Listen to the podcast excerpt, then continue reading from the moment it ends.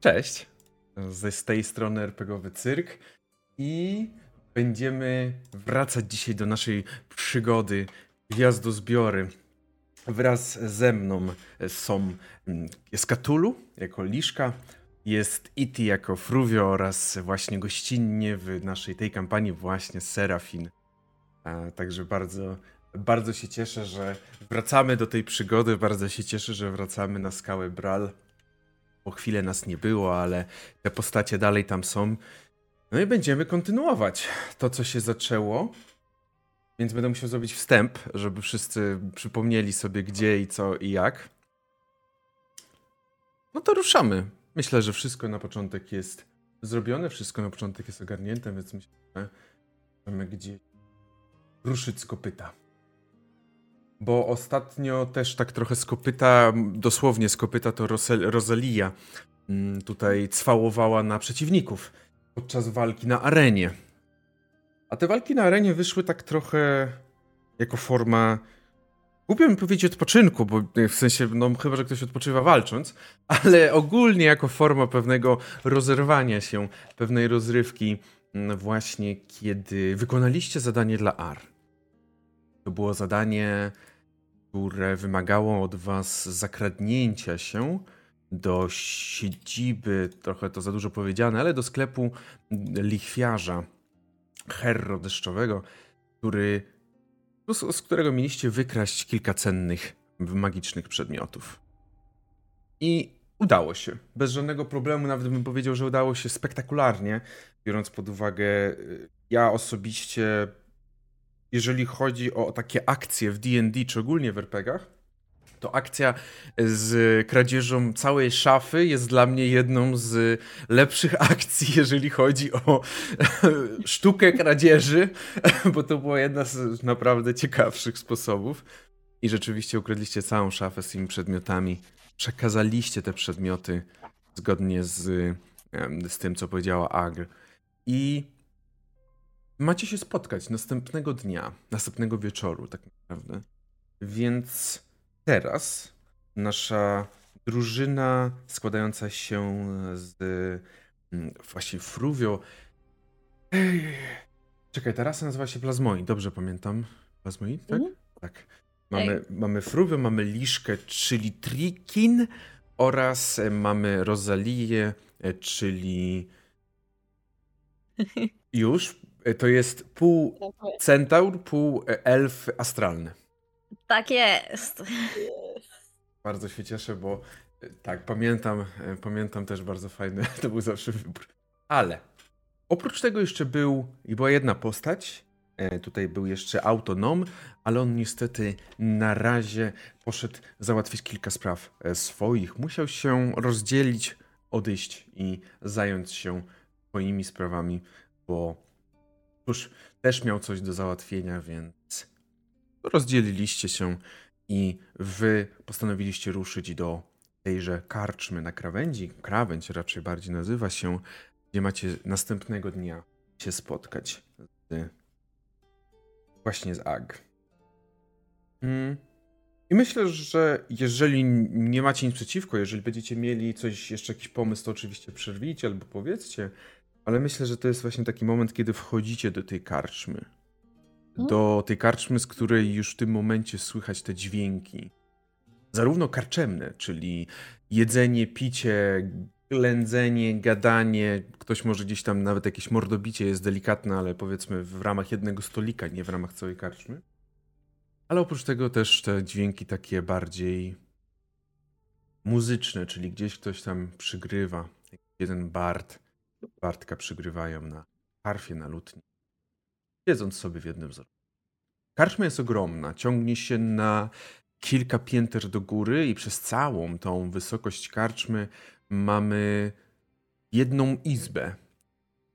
Od samego sufitu zwisa wielki taki drewniany żyrandol, który, kiedy patrzycie na niego, to zdajecie sobie sprawę, że te pająki, które tam gdzieś sobie chodzą, to też muszą być chyba goście w tym miejscu, bo mają swoje miejscówki.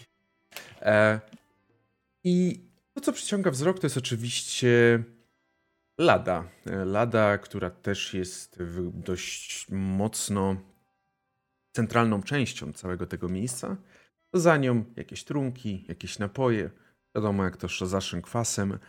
Ale oprócz tego za tą ladą stoi również postać, jeżeli chodzi o rasę, wam znana, bo widzicie, że za tą ladą stoi trikinka, czyli ta sama rasa, co w tym wypadku Liszka.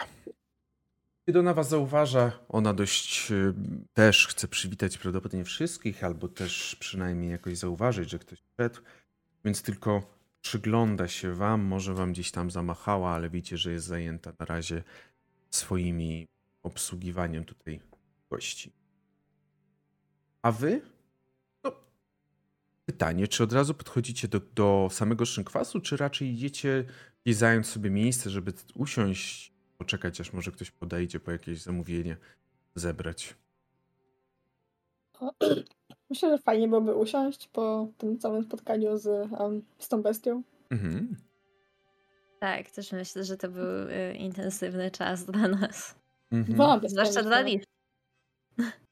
Bestia jak bestia, ale te orzeszki to mnie mocno sponiewierały, także też chciałbym usiąść, ale powiedziałeś, że żyrandol jest drewniany. Tak, tak, drewniany żyrandol, taki dość prosty, bym powiedział, w wykonaniu. No. Czy jakie źródło światła tych żyrandoli? Czy to są świeczki? Czy tak, tak, to są żarówki? Świeczki, takie zwykłe płonące świeczki, tak? Mhm, tak. Tylko trochę jak w wielu kościołach to są świeczki, które nigdy nie wygląda, żeby się do końca w ogóle paliły. W sensie nigdy nie widzisz, żeby one się spalały, więc to pewnie są jakieś magiczne. Tak byś najłatwiej to określił. To są jakieś magiczne świeczki. No, styl to jest źródło otwartego ognia na drewnianych żyrandolach, także Fruvio jako amatorski inspektor przeciwpożarowy od razu się tym zainteresował i myślę, że jeszcze nim podano piwo, to on tak długo przypatrując się temu żyrandolowi w końcu mówi do swoich towarzyszek: wiecie co, nie poda mi się ten żyrandol. Przecież to że to jeszcze nie pożar nie wybuchł, to jakiś cud jest. To trzeba się przyjrzeć temu, bo to i niepokoję nad naszymi głowami, jak to się zapali, już to będzie moment. Raz, że cała karczma pójdzie z dymem, a dwa, to nam się na głowę obali i po nas też będzie. Nie wiem jak wy, ale ja nie lubię pieczonych plazmoidów. Fruvio, czy ty w ogóle jesteś łatwopalny? Nie próbowałem, ale nie chcę sprawdzać. Rozumiałe. Myślisz, że nie mają tego pod kontrolą jakąś? To za ludzie jest, nie? No to wydaje mi się, że nie. Głupie by było, żeby się spalili w karczmie, więc... Słuchaj. A mamy zainterweniować? Pamiętasz, jak działa straż miejska na tej asteroidzie? Nie działa. To ja nie wiem, czy tutaj ktokolwiek ma pod kontrolą. No może poza tymi syndykatami przestępczymi, co nas porwały i napadły i w ogóle. One może mają troszkę więcej pod kontrolą. Choć też nie za dużo, ale no... Na całe szczęście. Wiecie co, ja dla świętego spokoju pójdę i sprawdzę.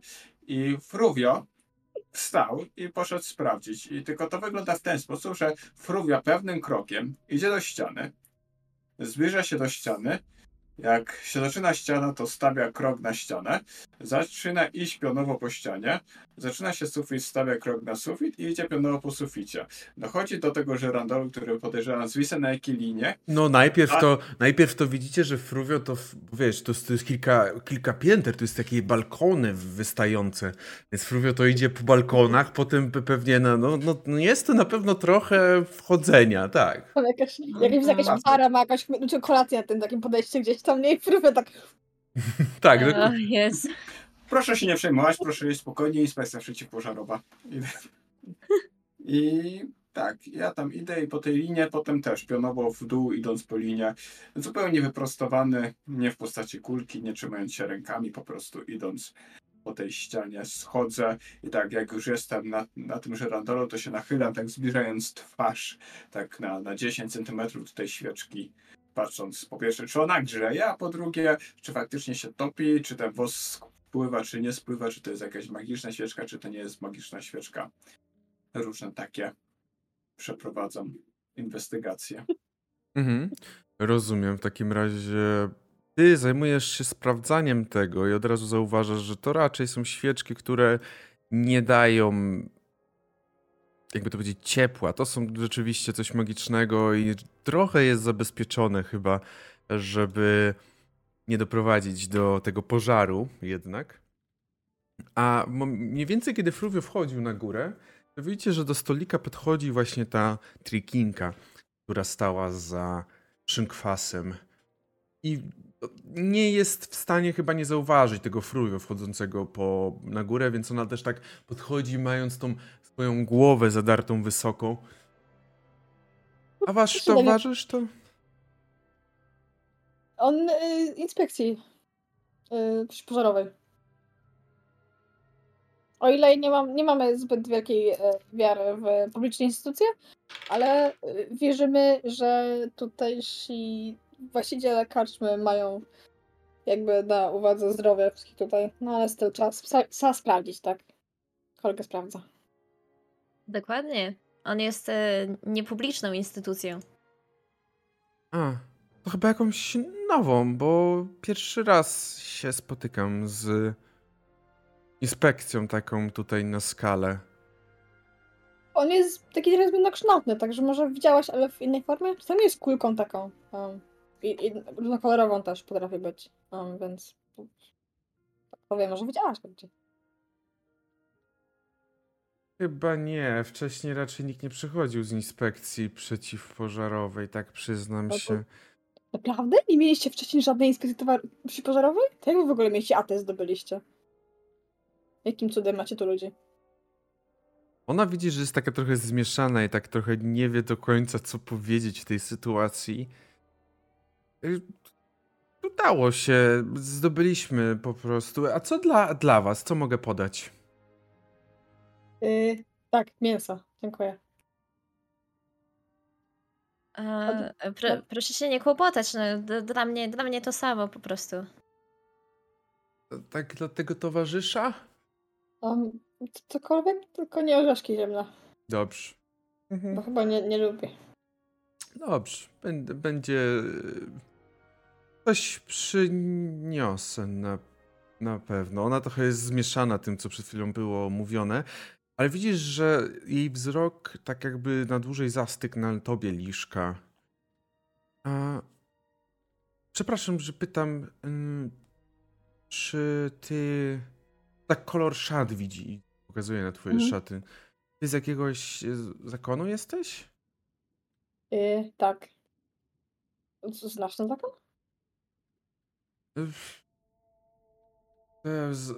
Znać to może za dużo wiedziane, ale po prostu poznałam kolory, bo jakiś czas temu, już miesiąc czy co najmniej 2 temu, po prostu osoby o podobnych kolorach były tutaj, dlatego tak kojarzę może. Ale to tylko tak, nie to. Widziałaś tą osobę? Jak wyglądała? Tak, widziałem, tak. A jak wyglądała ta osoba? To była, jak dobrze pamiętam, to była astralna elfka, ona chyba nazywała się... Adastra? Tak. To jest mistrzyni mojego zakonu. Ja jej szukam. Wiesz, dokąd poszła? Była bardzo miła. Nawet zostawiła trochę więcej na piwku. Trochę sobie porozmawiałyśmy. Widzisz, że ona tak popatrzyła gdzieś w jakąś inną stronę trochę. Trochę sobie porozmawiałyśmy i... Tak filozoficznie bym powiedziała bardziej. Na różne tematy. No ale... Gdzie poszła? Jak dobrze pamiętam, bardzo interesowało ją, żeby zasięgnąć informacji o jakichś gwiazdach, czy jakiś czymś. Ciężko mi jest, jakby o czymś chciała, o tych gwiazdach, czy coś takiego, ale ja to nie wiedziałam za bardzo, więc po prostu odesłałam do Elmandara. On tu niedaleko ma pracownię. Mapy robi. Okej, dziękuję ci bardzo. Ta informacja jest dla mnie bardzo cenna. Proszę. I myślę, że się daje pieniędzy, myślę, kilka sztuk złota za informację. Jej wręczam. O nie, w żadnym wypadku. Nie ma potrzeby. Bardzo miła osoba była. Jakby nie ma potrzeby. Zaraz będę z zamówieniem. Widzisz, że wycofała te swoje dłonie i odwróciła się, ruszyła w stronę szynkwasu. O. Czy Fruvio już zszedł swojego tego? No właśnie, jeśli zakończyłem inspekcję, to tak, myślę, że... Mówisz, że jak wysoko tam jest? Kilka pięter, tak z 5, myślę, pięter wysokości.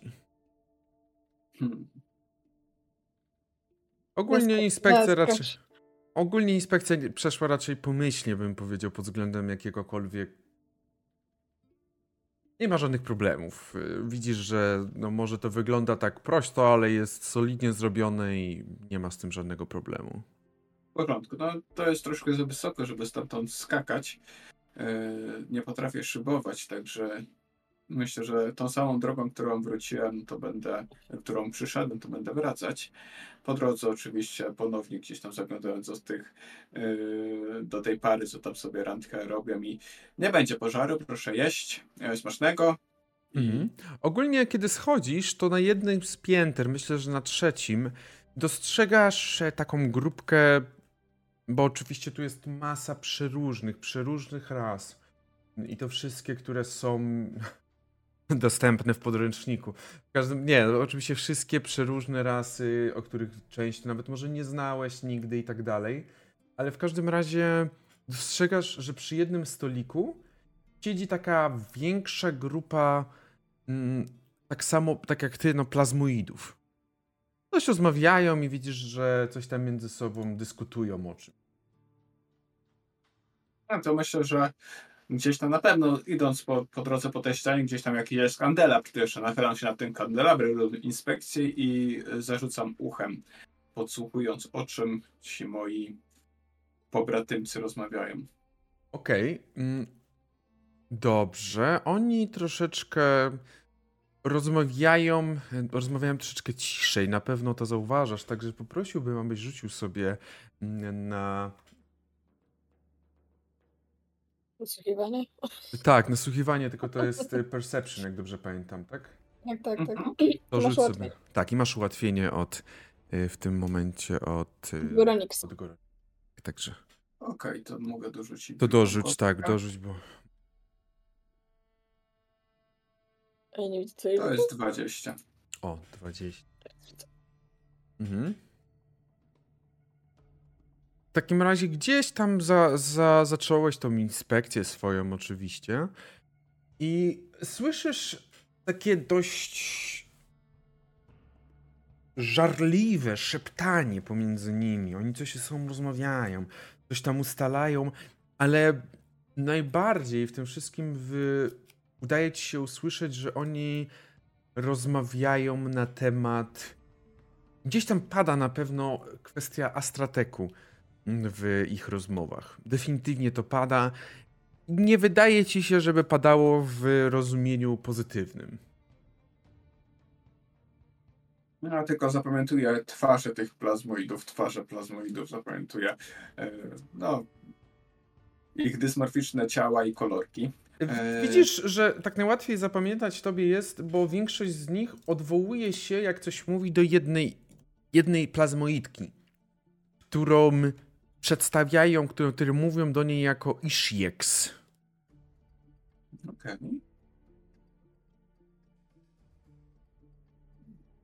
Ona ma takie zielonkawe ciało bardziej i widzisz, że jest ubrana w taki zwykły strój, który, moglibyśmy powiedzieć, noszą humanoidy, jakby tak troszeczkę się dostosowywała do otoczenia w jakiś taki sposób. Jasne. Dobra, myślę, że Fruvio jest całkiem zadowolony z tego, że jakieś niepokoje społeczne dotyczące Astrateku się pojawiają w społeczeństwie, więc tylko zapamiętuję na razie tą osobę, mając na uwadze, że w przyszłości pewnie będzie z tego korzystać, z tej informacji i dołącza do swoich towarzyszek.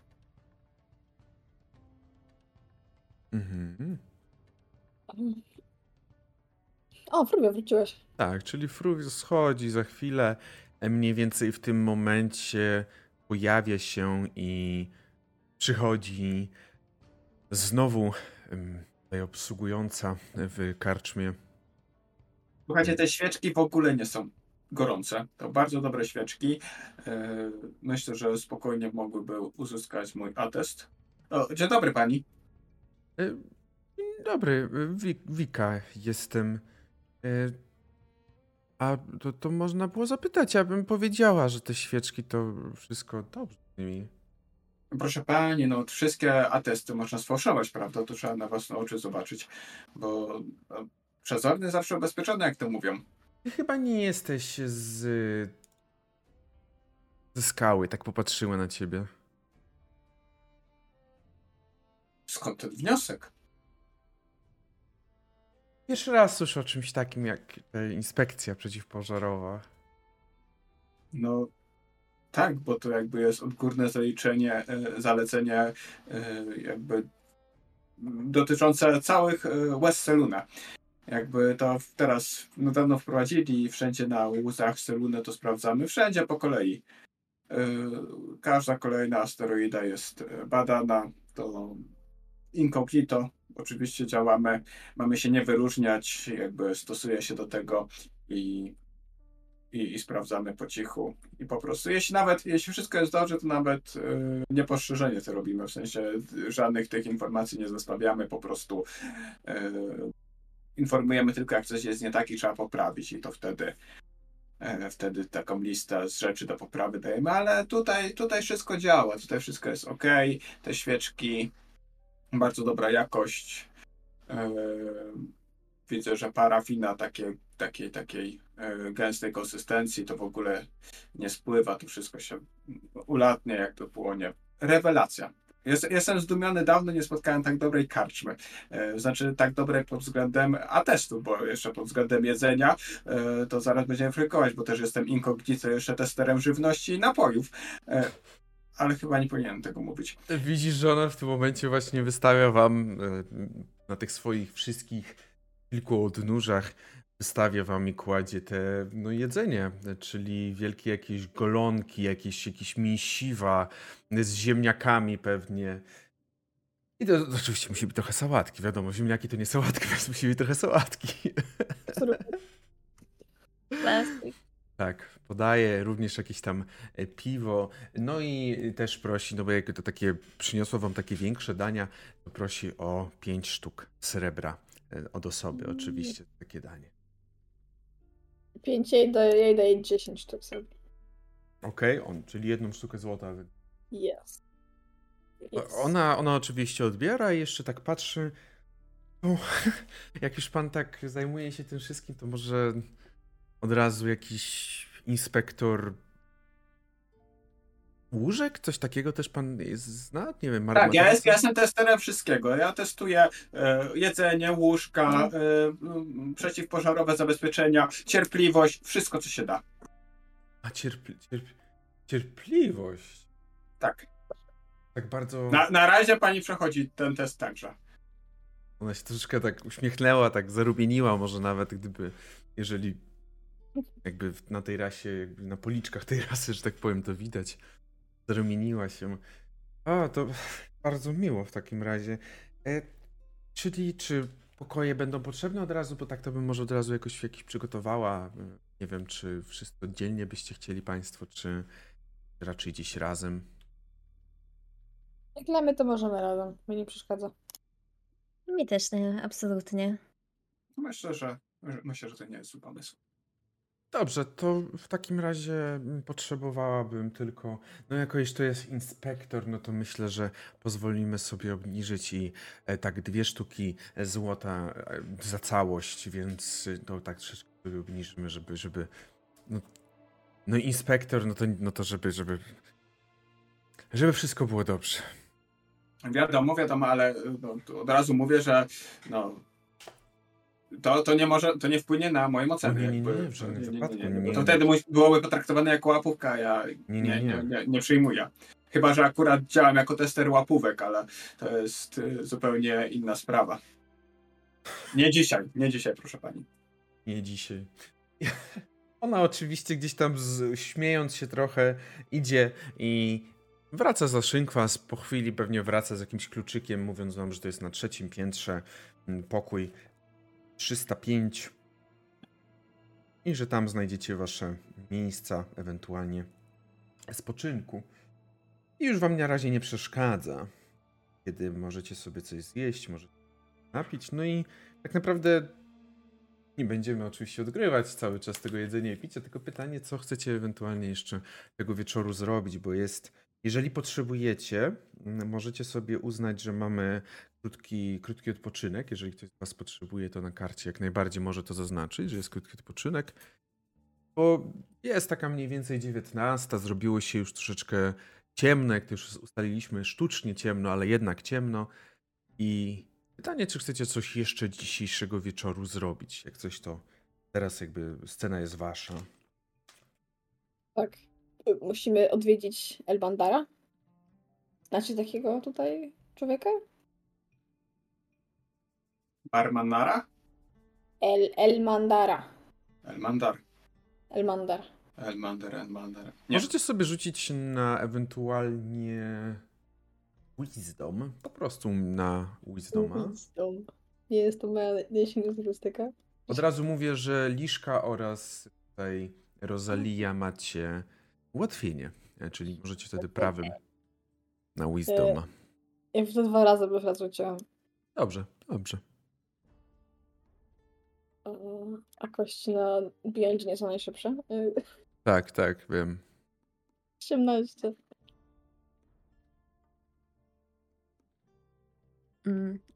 Tak dawno nie graliśmy, że zapomniałam, jak się z Beyonda korzysta, ale chyba... Bo masz kartę tutaj w lewym górnym rogu, masz pod swoją postacią, pod swoją tą masz takie... No? Okej. Tak, z ułatwieniem gdzieś się zaznacza ułatwienie. Prawym przyciskiem trzeba nacisnąć na daną tą cechę, tak. O, tam jest advantage, tak. Roll. Z chwilę mrugnęliśmy, ale chyba wszystko już dobrze jest. Dobra, chyba jest.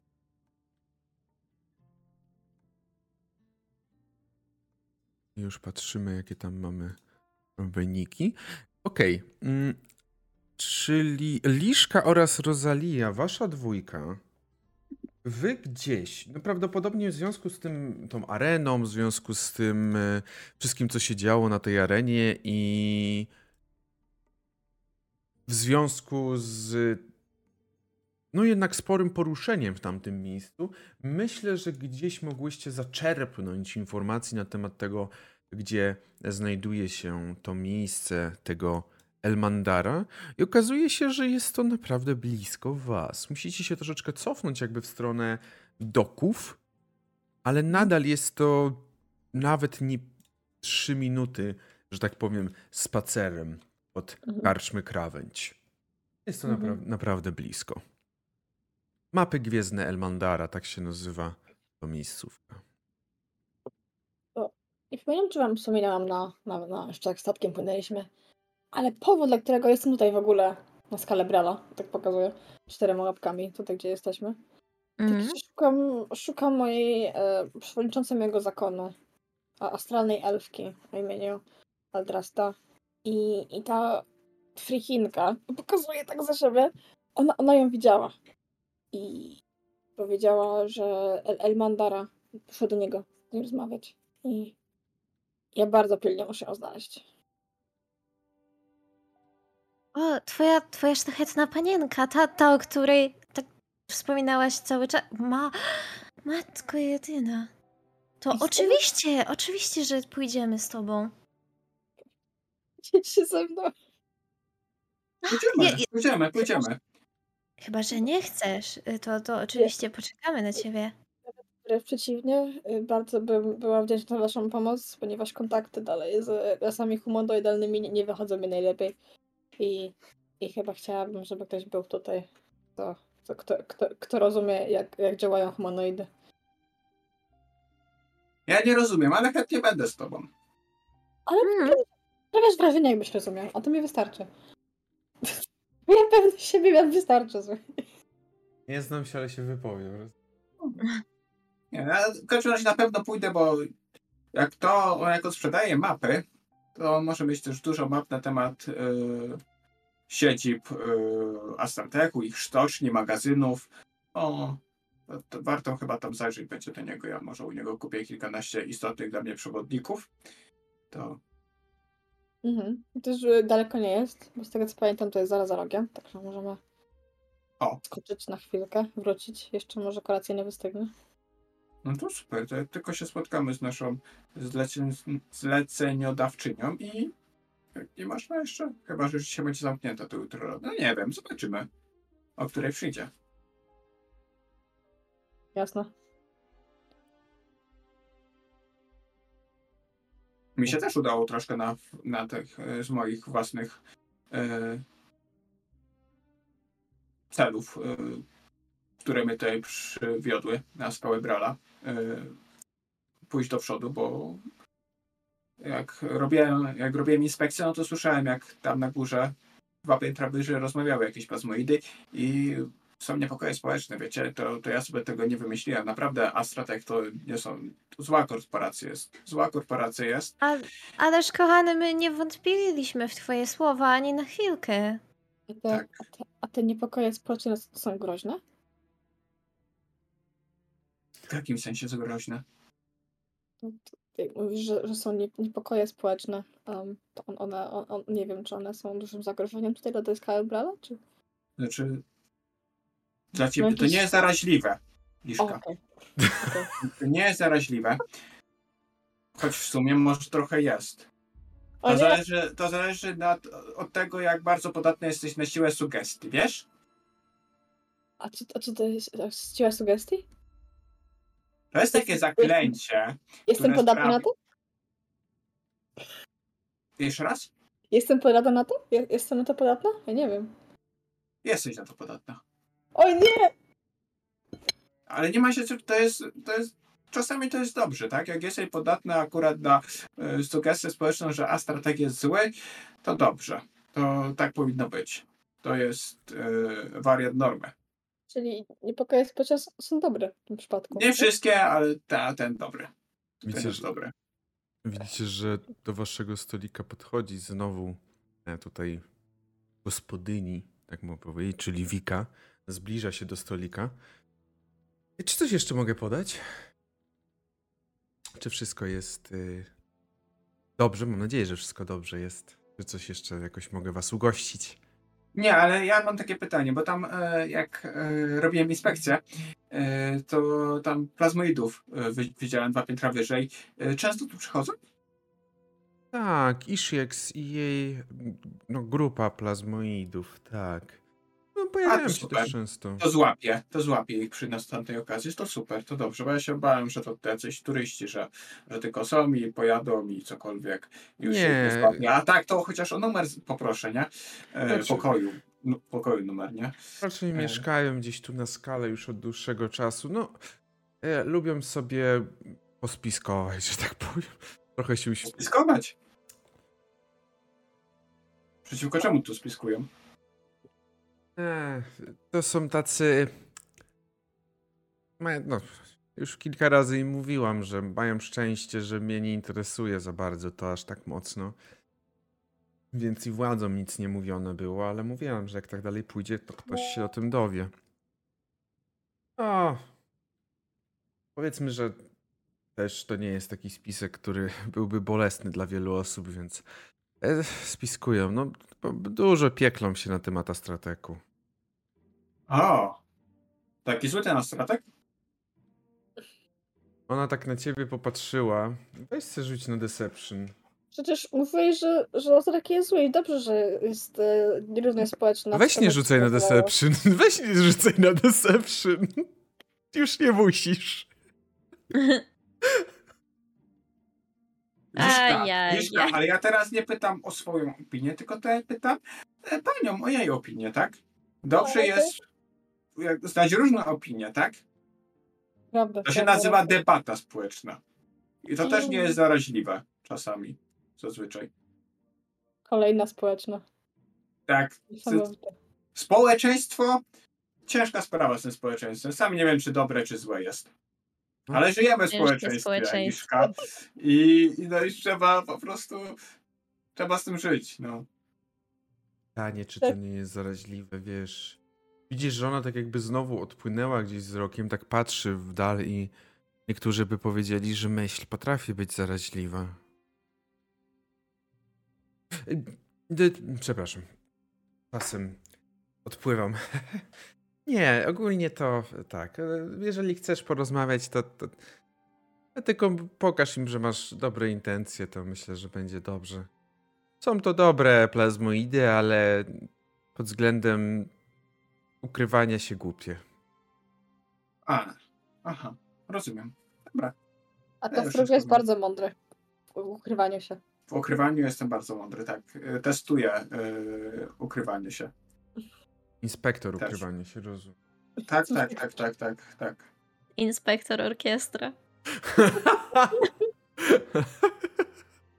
Dokładnie tak. Ona w takim razie, jak coś tam chcieliście, no to jeszcze tam zabrała i oczywiście poszła, ewentualnie też przyniosła coś do waszego zamówienia.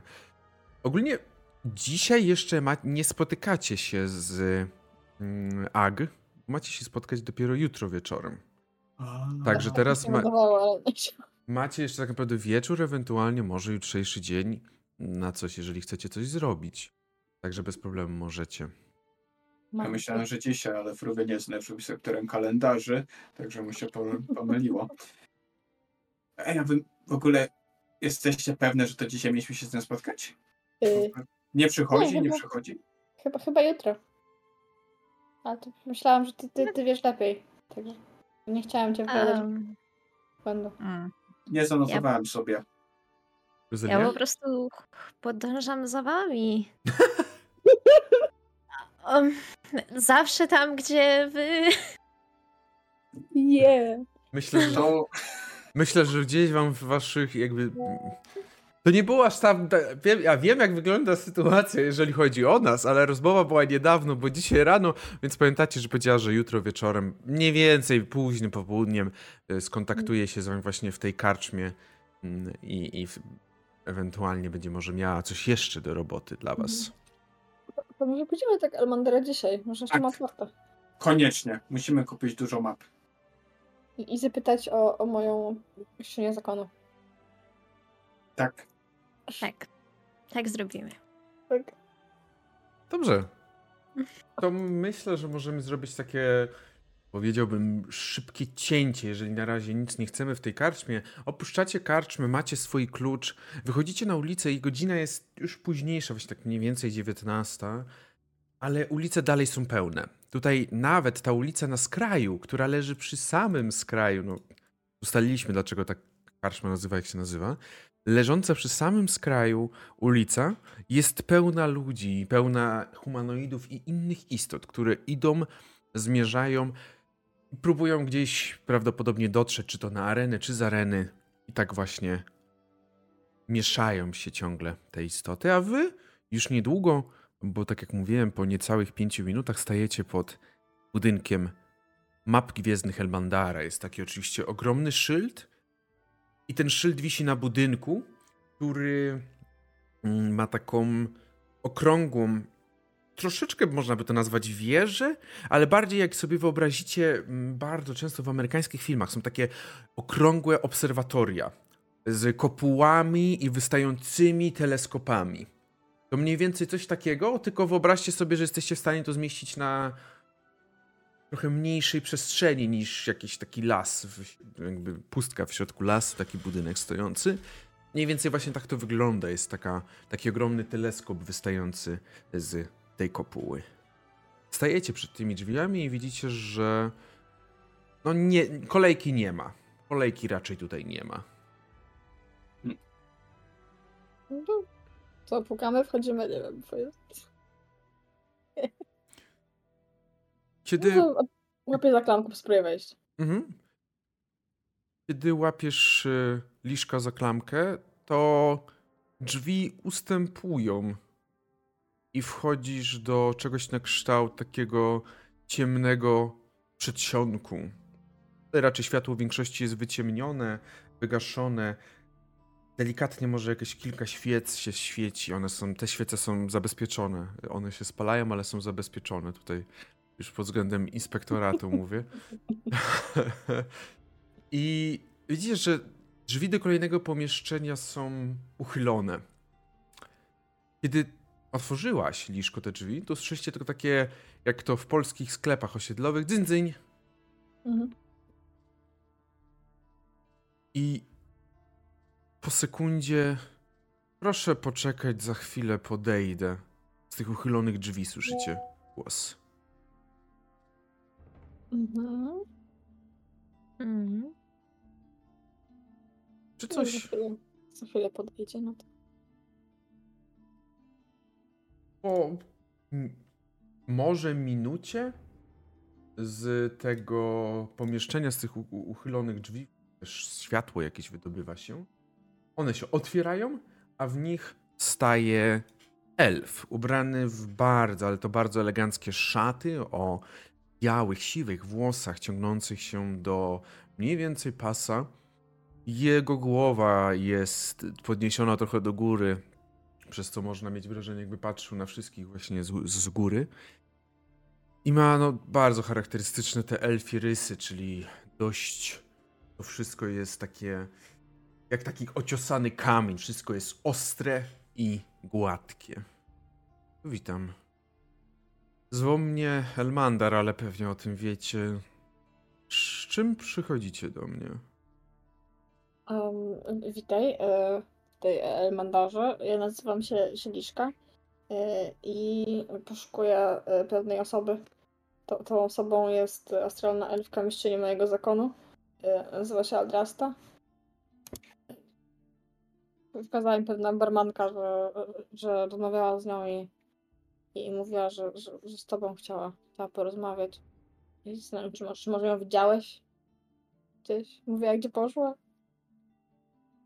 Widzicie, że on na was patrzy i to jest wzrok na zasadzie osoby, która rewiduje i sprawdza was od góry do dołu, każdego z osobna. Jakby macie wrażenie, że on już wie, zna waszych dziadków, babcie i wie, co żeście przeskrobali w pierwszej klasie podstawówki. O kolorach... Rozstawiam się pod jego spojrzeniu.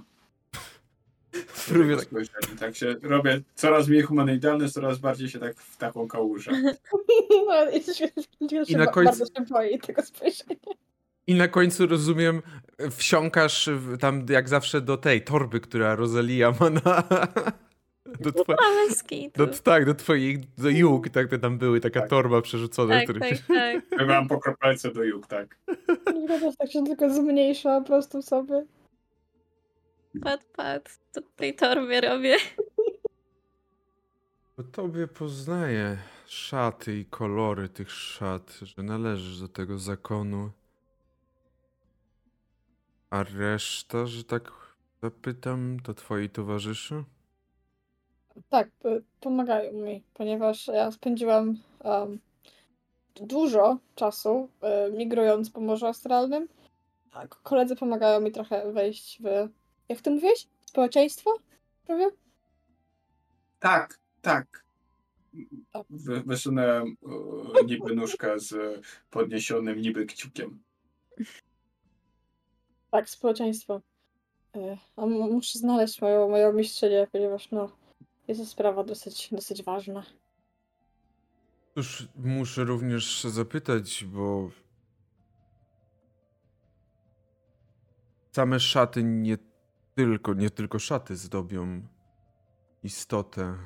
Można je równie dobrze ukraść i podszywać się. Jest coś, co może zweryfikować również twoje przynależność do zakonu?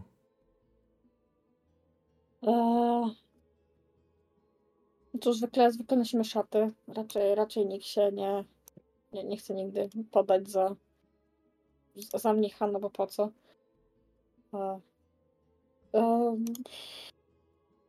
Co jeszcze? O, wiem.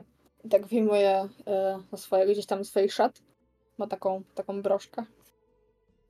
broszkę z symbolem takiej ręki i w środku tego ręka jest takie oko otwarte. Mhm. i przekazuję. Mam jeszcze to. Dostałam mojego mistrza wcześniejszego. Nie wiem, czy to wystarczy. Tak, myślę, że wystarczająco. Proszę, wejdźcie w takim razie. Otworzył na oścież drzwi i takim zapraszającym gestem pokazał wam środek tego pomieszczenia. To wchodzimy. Myślę, że puszczamy Liszkę przodem. To ja wchodzę.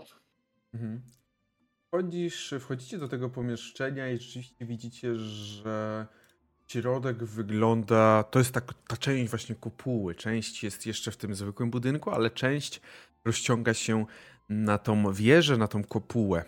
Kiedy wchodzicie, to widzicie, że to całe pomieszczenie wygląda, jakby samo w sobie było wymalowane gwiazdami, wymalowane jakby jakiś obraz prezentujący gwiazdy, może jakieś całe galaktyki, czy też niektórzy powiedzieli, że poszczególne układy.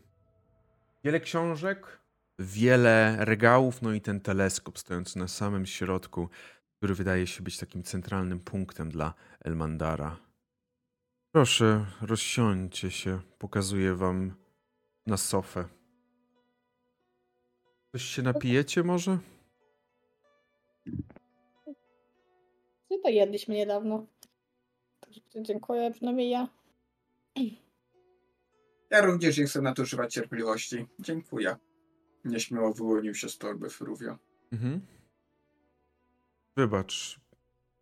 Wybaczcie moje bycie ostrożnym, ale z tego, co dowiedziałem się i z tego, co zostało mi przekazane przez Adastrę, jej zadanie jest na tyle delikatne i na tyle niebezpieczne, że wolałem uniknąć osób, które mogłyby się chcieć podszywać pod członków zakonu.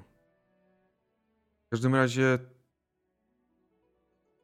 Adastra sama w sobie nie wyraziła dokładnie, czym chce się zajmować i po co do mnie przybyła. W sensie po co to wiem, ale po co potrzebuje tego, co potrzebuje. W każdym razie poszukiwała mapy gwiezdnej, która była dla niej istotna. Z jakiegoś powodu tłumacząc się, iż jest to kwestia życia i śmierci, potrzebowała mapy gwiezdnej Wild Space'a znanego jako FALX. Oczywiście wiecie co to są te Wild Space'y, czyli te takie jakby sfery, w ramach których znajdują się te poszczególne jakieś układy gwiezdne. Tak to się nazywa, te Wild Space'y. Dlatego one mają taką nazwę i w nich są właśnie poszczególne układy gwiezdne, a to wszystko tapla się, że tak powiem, w Morzu Astralnym. Zrobiłem dla niej tą mapę zgodnie z prośbą, po czym ona mówiła, iż musi natychmiastowo po wykonaniu mapy udać się do doków, poszukując prawdopodobnie transportu, ale tyle wiemy. Czyli mówisz, że udała się do tego FALX całego, tak? FALX. Tak, dokładnie tak. Tak mi się wydaje, chyba że stworzenie tej mapy tylko było potrzebne bez udawania się tam. Ale nie wydaje mi się, żeby tak właśnie było. Rozumiem. Pewnie nie zdradzała ci powodów swojej podróży do tego miejsca. Nie dopytywałem też, przyznam się, nie mam w naturze być wścibskim w tym względzie, ale czułem po niej, iż jest to coś naprawdę ciążącego jej. Jak sama mówiła, sprawie życia lub śmierci.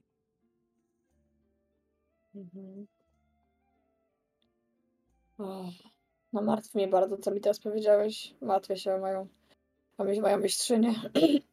Czy mógłbyś, wiem, że to duża pewnie prośba, ale czy mógłbyś sporządzić kopię tej mapy, co sporządziłeś mojej mistrzyni, że mogła za nią pójść, spróbować ją znaleźć, może pomóc? Sporządzić kopię jak najbardziej. Akurat mapa Gwiezdna FALX nie jest przeze mnie trzymane na stanie, tak jak niektóre. A tu również stwierdziłem, iż jeżeli naprawdę ta misja Adastry jest tak istotna, to nie będę sporządzał bezpośrednio kopii, żeby ktoś nie próbował ich po prostu wykraść z mojej pracowni. Jestem w stanie to sporządzić. Potrzebowałbym jednak co najmniej 4 dni na to zrobienie tego. No, myślę, że oczywiście dostaniesz, ile sobie potrzebujesz. Jako iż Adastra była twoją mistrzynią również, no nie będę oszukiwał, mapy nie wykonuję za darmo. Tak, rozumiem. Ale jako iż twoja Adastra była twoją mistrzynią, mogę zejść znacząco z ceny i zaoferować ją za 400 sztuk złota tylko. Jesteś bardzo, bardzo łaskawy. Dziękuję ci. Nie musisz teraz płacić bez problemu. No, mogę. Mam pieniądze. Jak wygodniej. Wręczam mu 400 złotych monet. Mhm. Warto było iść na arenę. Warto było starać się. To prawda. Cóż, w takim razie nie pozostaje mi nic innego, jak brać się do pracy.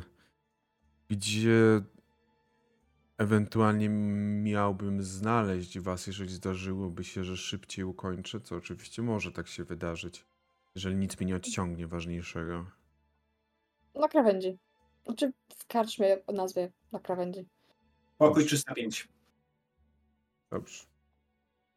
Jeżeli nie, no to w takim razie za 4 dni możemy się tu spotkać. Przybądźcie to. Mapa zostanie przekazana. Dziękuję ci bardzo. Twoja pomoc wiele dla mnie znaczy dla mojego zakonu. I myślę, mam nadzieję, że... Widzisz, że on tak odwrócił się i patrzy na ten teleskop i tak tylko mówi. Mam nadzieję, że nie będzie za późno dla Adastry. Nieważne, co wykonuje. Idźcie już.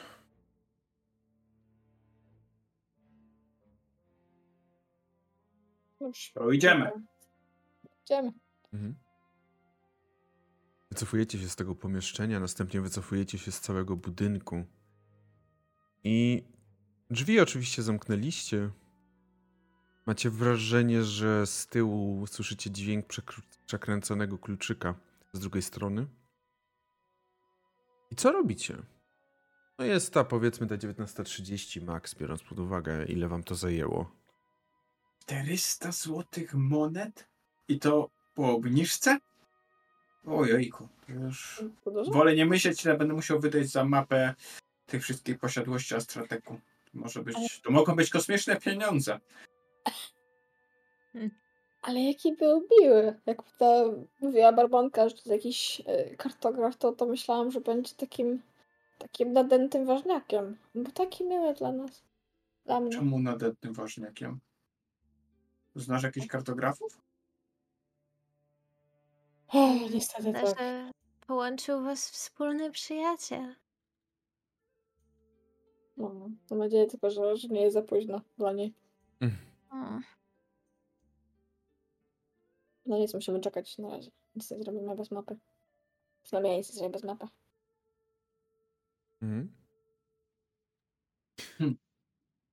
Dobrze. Gdzie w takim razie wybieracie się teraz? Wracacie do karczmy? Czy? Na miasto. Nie, chyba do karczmy, bo zmęczę jeszcze jakieś. Myślę, że pora się udać na spoczynek, bo to już późna pora. Trzeba pójść się zregenerować chyba. Się troszkę walczyliśmy i tak dalej. Mhm. Dobrze. Tak. Przetestujmy te łóżka, pokój, cokolwiek. Mam nadzieję, że mają te bezsenne wiaderka i akwaria dla plazmoidów. Czas na rytualne leżenie w ciemności przez 8 godzin. Cokolwiek, Liszku, cokolwiek. Co się dla was? Widzicie, że w takim razie wracacie do tej karczmy, która no czeka. Tutaj nic się nie zmieniło. Jest ogromny ruch cały czas, ale wyjdziecie na to 3. piętro i trafiacie pod pokój 305. To, co od razu zauważacie, kiedy podchodzicie w ogóle pomiędzy te pokoje, to widzicie, że w każdej klamce, klamki oczywiście, drzwi z drewna, wszystko jest drewniane, w każdej klamce znajduje się taki zielonkawy kryształ. Zielonkawy kamień. Jak macie klamkę, to z boku jej. I kiedy podchodzicie do drzwi tego 305, tam też oczywiście jest taki kryształ, to widzicie, że kiedy wkładacie klucz, on delikatnie się jakby rozświetla. Trochę macie wrażenie, jakby biorąc pod uwagę bardziej nasze doświadczenie, jakby to był taki skaner, który przelatuje od góry was do dołu. Po czym kluczyk sam się przekręca. Oczywiście zabieracie kluczyk i drzwi się otwierają. Wow. Kiedy wchodzicie do środka, widzicie 3 miejsca do spania. I każdy ma miejsce do spania stworzone dla niego. Jakie ciekawe, ale kurczę, jak myślicie, czy to bierze pod uwagę jakby nasz kształt ciała, czy nasze preferencje takie skrywane w umyśle? To skanuje nasze myśli, czy... Fruvio, powiedz mi, jak ty sobie wyobrażasz, że Fruvio śpi? No, Fruvio śpi rozlane, ale nie, myślę, że nie ma nic dziwnego w tym, że plazmoid śpi w postaci jakiejś takiej właśnie morficznej, jako humanoid. A w jakiej ty, Fruv? Ty śpisz w rozlanej, tak? Tak. Śpisz w jakiejś wanience zazwyczaj, bo tam się fajnie rozlewa.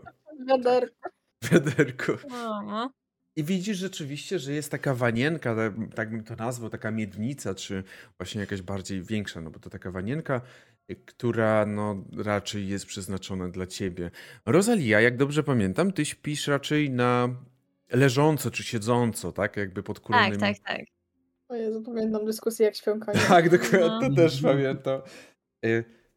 Czyli jak Rosalia sobie wyobraża takie fajne, może nie jakieś fancy, ale takie łóżko, na którym Rosalia by się dobrze jej spało, takie właśnie dla niej, to co to by było? To jest, jak to by wyglądało takie miejsce? Takie wymarzone. No. To myślę, że to by było jakby takie posłanie w kształcie materaca, tylko takie trochę zrobione z chmurki, jakby. To rzeczywiście widzicie, że właśnie wymarzone to jest to, tak jak mówisz, to z materaca, ten materac, taka chmurka. I rzeczywiście widać, że to próbowało coś takiego osiągnąć, gdzie niegdzie tylko widać, że z tej chmurki, takiej białej, takiej puszystej chmurki, wystaje taka jakaś słoma czy jakaś trzcina jako to pod tym materacu. Ale tak w większości jest zachowana ta forma. Liszka, no ty nie śpisz. Nie. To jak ty sobie wyobrażasz ten czas spania? Myślę, że zamiast łóżka może być taki mięciutki, czerwony fotel, lampka i książka Jak żyć w społeczeństwie. Tak. Recenzja na tyle tej książki. Żyjemy w społeczeństwie. The Times. Rzeczywiście, oczywiście jest taki... Jak powiedziałaś o tym jakimś czerwonym fotelu, tej lampce, to mi się jeszcze brakuje jakiegoś cygara i jeszcze jakiegoś whisky. Tak na zasadzie jak są te filmiki. No. Ale rzeczywiście tak jest, takie miejsce. Taka bardzo wygodna kanapa, jakaś sofa, fotel raczej czerwony. Bardzo wygodny. Już widzisz, że jak usiądziesz na nim, to wpadniesz gdzieś w odmęty tych poduszek. I taki stolik obok tego. Zamiast lampki niestety jest w tym wypadku... Jest lampka, ale no nie jest to lampka, to jest, jak to się mówi, świeczka w środku. Świeczka. Zabezpieczona, od razu powiem dla inspektora. muszę teraz na to zwracać uwagę, żeby inspektor mi nie zrobił wjazdu na chatę. Jak powiedziałeś drewniany żrano, to od razu mi się zaświeciło w mózgu. Trzeba tym wykorzystać. O matko. Dobrze. W takim razie... kładziecie się gdzieś tam spać. Jeżeli ktoś z was chce coś dzisiaj wieczorem zaznaczyć, że coś robi, to jakby scena jest wasza, a jeżeli nie, to przejdziemy sobie do kolejnego dnia w takim. Jak najbardziej. Dobrze. To myślę, że może też, czy chcielibyśmy sobie przerwę zrobić? Ja bym prosiła. No może zrobimy sobie właśnie takie 5-10 minut przerwy, też idealnie kończymy dzień. Dobra. Więc za chwilę będziemy, zaraz do was wracamy. Jesteśmy już z powrotem. Wracamy do naszej sesji, wracamy w momencie, w którym postacie poszły spać. W sensie ci, co spać muszą, no to poszli spać. Ci, co nie muszą, to siedzieli i czytali książkę na temat jak to żyć we live in society, tak dokładnie, żeby coś sobie, żeby sobie coś poczytać i spędzić jakoś ten wieczór. Oczywiście, jeżeli ktokolwiek z was, w sensie ma potrzeby czy nie ma, ale ogólnie sobie zaznaczcie długi odpoczynek, jeżeli takowa potrzeba jest na karcie postaci. Jak dobrze pamiętam, to był prawy górny róg? Tak, tam jest. Tak, no ogólnie na górze, po prawej na górze na karcie postaci. Jest long rest, więc żeby sobie zaznaczyć, że został on wykorzystany. Mieliście tego long rest. I ogólnie mam pytanie, bo chciałem się dowiedzieć, czy jak macie plany, czy chcecie coś zrobić pomiędzy teraz, czyli gdzieś powiedzmy ten ranek, kiedy sobie jecie to śniadanie, kiedy sobie jakoś tam na spokojnie ogarniacie się, modlicie się, jeżeli potrzeba, jeżeli jest taka potrzeba i przygotowujecie czary, jeżeli też taka potrzeba jest, a efektywnie tym spotkaniem z AG, które ma się odbyć, no właśnie gdzieś ten podwieczór. Tutaj tak troszeczkę bardziej, jeżeli nic nie będzie, to sobie tak troszeczkę przeskipujemy, ale jeżeli chcecie coś zrobić, to scena jest jak najbardziej wasza i czekam na propozycję, co byśmy chcieli, jaką scenę byśmy chcieli rozegrać.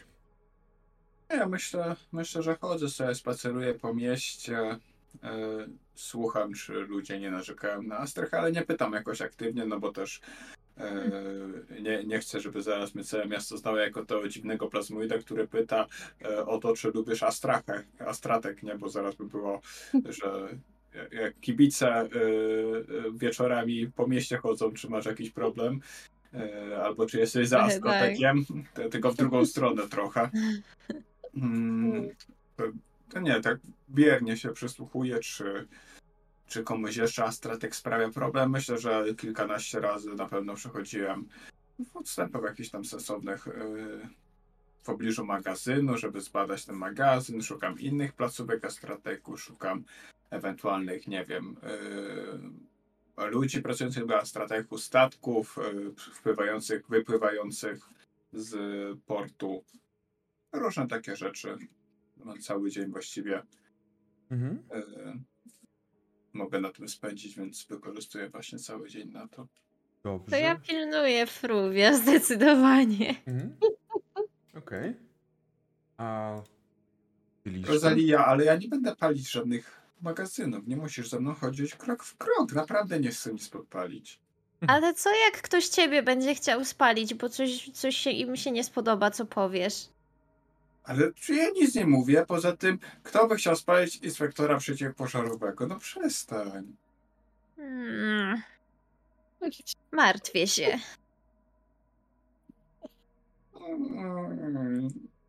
Nie mogę podpowiedzieć magazynu, ale to Fruvio powiedział w głowie. Jak jeden paladyn nie daje podpalić magazynu. Tak. Ale czy w takim razie ostatecznie Fruvio jakby odpuszczę i... Tak, no przy Rosalii nie będę robić smrodu, nie? Ale bardziej czy właśnie odpuszczę i Rosalia jak najbardziej może z Fruvio, czy Fruvio próbował gdzieś spławić i spłynąć, że tak powiem. Nie, no to tylko na tej rozmowie poprzestał, nic więcej, tak. Nie będę się bawić w uciekanie po zaułkach, żeby zgubić centaurkę, bo to myślę, że wiąże się raczej z niepowodzeniem, chyba że po ścianach bym biegał, ale... Po co ja tego Benny Hilla przygotowywałam? No ja... Tak, dokładnie. Nie, okej. Okay. Dobrze, czyli wy tak na razie taki bardziej spacer, taki trochę odpoczynek, można powiedzieć, po tym, co się działo w ciągu ostatnich 2 dni. A ty, Liszka? Myślę, że też możesz wypacerować po Skałę Brala, raczej w okolicach doków. Będzie podpytywała ludzi, czy widzieli po prostu Adastrę. Gdzieś tam może jakąś astralną elfkę, czy widzieli, dokąd może poszła. Mhm.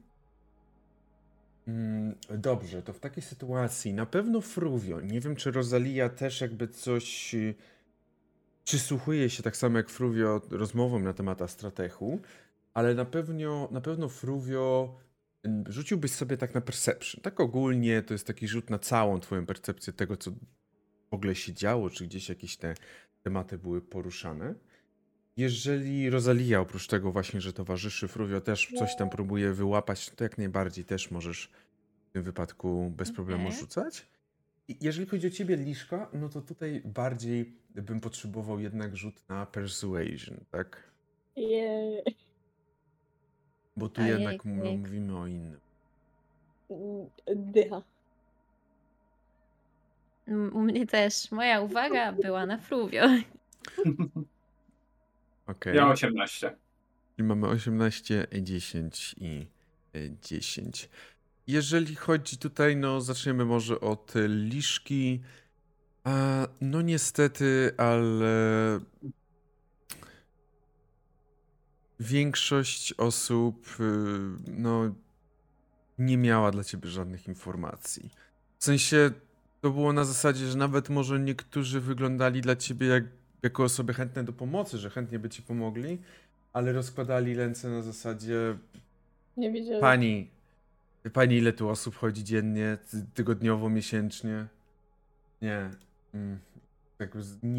Nie, większość nie była w stanie zapewnić, żeby taka osoba gdzieś tutaj kręciła się po dokach. Nie wykluczają, no ale niestety nie są w stanie powiedzieć, że tak było. Jeżeli chodzi o tutaj Rosalię, no to tak jak powiedziała, trochę bardziej była skupiona na samym bezpieczeństwie Fruvio, ale 10, jeżeli chodzi o to, to myślę, że jest wystarczający wynik, żeby Rosalia może nawet gdzieś tam zauważyła. Na pewno zauważasz, że takie osoby jak na przykład ci ludzie, ludzie o zamaty, który tam jeden z tych, tak powiem, przywódców jakichś takich gangu, szajki, ten, który was zabrał do siebie i wam oferował również, że tak powiem, pieniądze. Oni gdzieś się kręcą zawsze w okolicy. Czy to się kręcą tak typowo, bo was śledzą, czy po prostu to jest taka dzielnica, że oni tu są? Ciężko 100% określić, ale na pewno się kręcą. No i też łatwiej jest ci nawet zobaczyć tych różnych jakichś kuglarzy, czy jakieś takie artystów ulicznych, którzy gdzieś stoją. Może nawet też gdzieś tam się przypatrują czasem wam również. Fruvio, jeżeli chodzi o ciebie, ty dotarłeś na pewno do magazynu, dotarliście. To jest, jak dobrze dowiadujesz, to jest jedyna jakby... To jest magazyn połączony z czymś na kształt jakiegoś takiego biura reprezentacyjnego, coś takiego, wiesz, mniej więcej. I widzisz na pewno, że jest on strzeżony. Jest kilku strażników, którzy chodzą dookoła budynku i na pewno też są w budynku. I zauważasz, że jest on strzeżony, jednak mało ludzi raczej się, czy mało osób ogólnie się nim interesuje. Z takich innych rzeczy, które gdzieś tam też wyłapujesz, no to większość albo ma całkowicie neutralne podejście do Astratechu, bo po prostu nie doświadczyło niczego złego, ani za bardzo nie słyszało o niczym, albo mocno negatywne, tak jak chociażby ty, czy również tobie podobne plazmoidy, które spotkałeś w Krawędzi. I jeżeli jakiekolwiek statki są, to one również gdzieś tam przy dokach sumują. Znajduje się taki chyba 1 czy 2 statki, one tak czasem się wymieniają, pojawiają i kolejny gdzieś tam przylatuje, także mniej więcej tak to wygląda. Myślę, że ogólnie wam to zajmuje tak trochę czasu, oprócz tego, że spędzacie go odpoczywając, czy jakoś tam na luzie, to myślę, że no to zajmuje tak mniej więcej do godziny tej 16. Jeżeli nie chcecie na razie nic innego, no to spotykacie się ponownie w karczmie.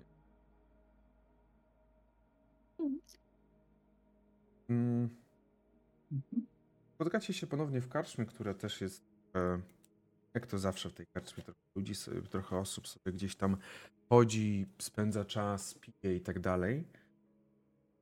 Wysiadacie przy jednym stoliku, oczywiście jesteście obsłużeni od razu prawie przez tutaj Wikę, która zbiera wasze zamówienie. I skoczymy chyba do tego momentu, kiedy, chyba że coś jeszcze chcecie, to oczywiście powiedzcie, to skoczymy do momentu, kiedy pojawi się Ag. Chyba że macie jeszcze właśnie ewentualnie coś, co chcieli zrobić przed tym. Ja czekam na Ag. Mhm. Najbardziej. Mhm. Rosalia, czy okej? A, chyba nie. Ja czekam 4 dni, aż mapę narysuję. Mhm. Myślę, że też takie oczekiwanie sprawia, że każde otwarcie drzwi do tej karczmy było dla was takim żurawiem automatycznym w tamtą stronę. Ale wreszcie nastąpiło. Kiedy drzwi się otworzyły, kiedy pojawił się żuraw z waszej głowy, to w drzwiach ona stanęła, czyli Ag. To jest oczywiście Giwka, która ubrana jest w taki strój poszukiwaczki przygód i dość szybko wyłapała was wzrokiem, porozglądnęła się, wyłapała was wzrokiem i ruszyła w stronę waszego stoliku. Tu jesteście. Bardzo się cieszę, że zechcieliście się spotkać. Że karczma jest pełna. Dosiada się koło was. Cóż, jeszcze raz wam dziękuję za wykonaną robotę ostatnio. Było to naprawdę dobrze zrobione zadanie. Taka praca, jakby nie patrzeć. Tak, taka praca, ale było na tyle sprawnie, cicho i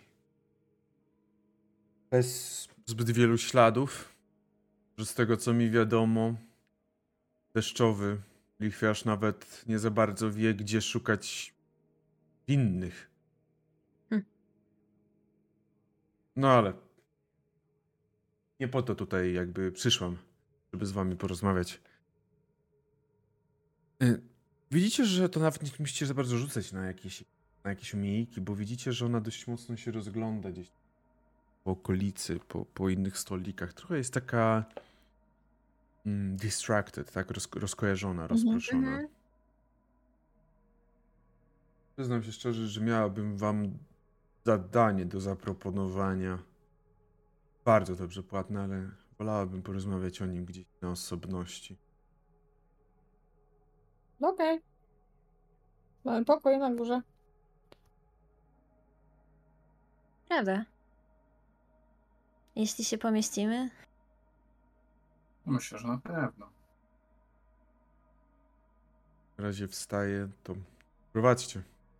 Będzie na pewno tam ciszej i spokojniej niż tutaj. Się prowadzimy na górę. Mhm. Ruszacie oczywiście właśnie tam na górę. Tym razem już nie ma jakiejś tej analizy tego skanu i tak dalej. Po prostu od razu drzwi się otwierają, kiedy tylko wkładacie kluczyk i przekładacie. Pokój wygląda tak samo, jak wyglądał wcześniej, jak wyglądał, kiedy go opuszczaliście.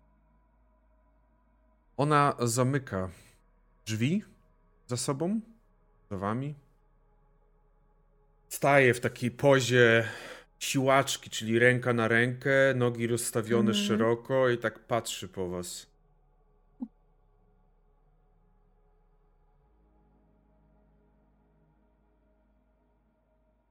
Byłam trochę przeciwko, żeby aż tak wprowadzać, ale moja pani stwierdziła, że jest inaczej. Nazywam się Agrippina. To jest moje pełne imię, oczywiście. Nie podawałam wam go wcześniej. Zrozumiałe. W takim zawodzie, tak myślę. Tak, zrozumiałe. W takim zawodzie, no... Znaczy, jeśli mogę nieśmiało wtrącić jako tester pracy pod przykrywką, to skrót imienia lepiej, jeśli to jest taki, wiesz, incognito chcesz, no to lepiej skracać imię, czy tam brać te nowe imię, nie od skrótu tego podstawowego imienia. To... Mimo wszystko. Coś takiego mniej oczywistego by pasowało bardziej. Nie wiem. Może sobie razem... Księżycowa wojowniczka. Księżycowa. Ona tak patrzyła trochę... Może rzeczywiście następnym razem o tym pomyślę, ale tak teraz nie ma za bardzo czasu. Nie będę oszukiwać. Mówiąc o tym, że jesteście nagabywani przez kilka ekip w tym miejscu, żeby mówić trochę na mój temat, pokazało, że może warto wam zaufać i tak taką decyzję podjęła moja pani. Nie pracuję sama, tylko właśnie pracuję dla innej osoby. Tą osobą jest, jako iż jesteście nowi tutaj na skale, to możecie jej nie znać. Tą osobą jest księżniczka Mana. Nie kojarzę. Sprawa wygląda następująco, jakby krótkie wprowadzenie do historii. 6 lat temu nad skałą przejął władzę książę Andu. Po tym, jak jego brat został znaleziony martwy, unosząc się delikatnie ponad poduszką powietrzną skały Bral. Księżniczka Mana jest młodszą siostrą księcia Andu i również młodszą siostrą poprzedniego księcia, który został zabity przez księcia Andu. Tylko że to nie jest wiedza jasna. Aktualnie panujący książę Andu zabił swojego poprzednika, żeby przejąć po nim władzę. Chciał tej władzy tak szybko. Mana uciekła ze skały, dowiadując się, że ten chce zabić brata. I najprawdopodobniej Andu chciał zabić także ją.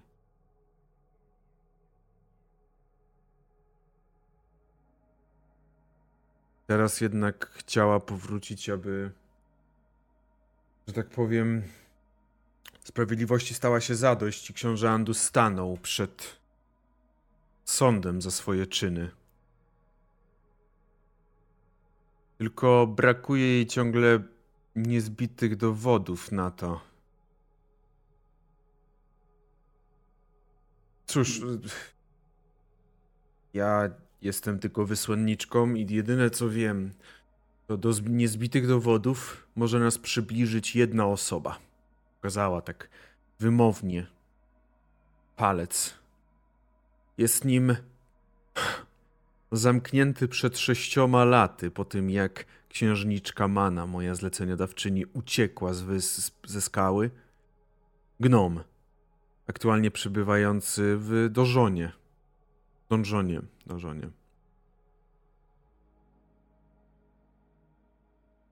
Trzeba byłoby... cały Donżon. Donżon to jest... Imię francuskie. Nazwa francuska. Nie, Donżon to... Okay. Bo nie wiem, czy pyta jako Fruvio, czy jako... Jako Fruvio, no przestań. Proszę. Ja nie wychodzę z postaci. Okej, dobrze. To jest coś na kształt zabudowania militarnego, gdzie stacjonuje aktualnie wojsko do tej skały. No, tam mieszkają, no, ale też również jest jakiś areszt. Znajduje się on blisko cmentarza oraz rzeki, jeziora Bral. Trzeba byłoby, no właśnie, i teraz tutaj moja oferta do was.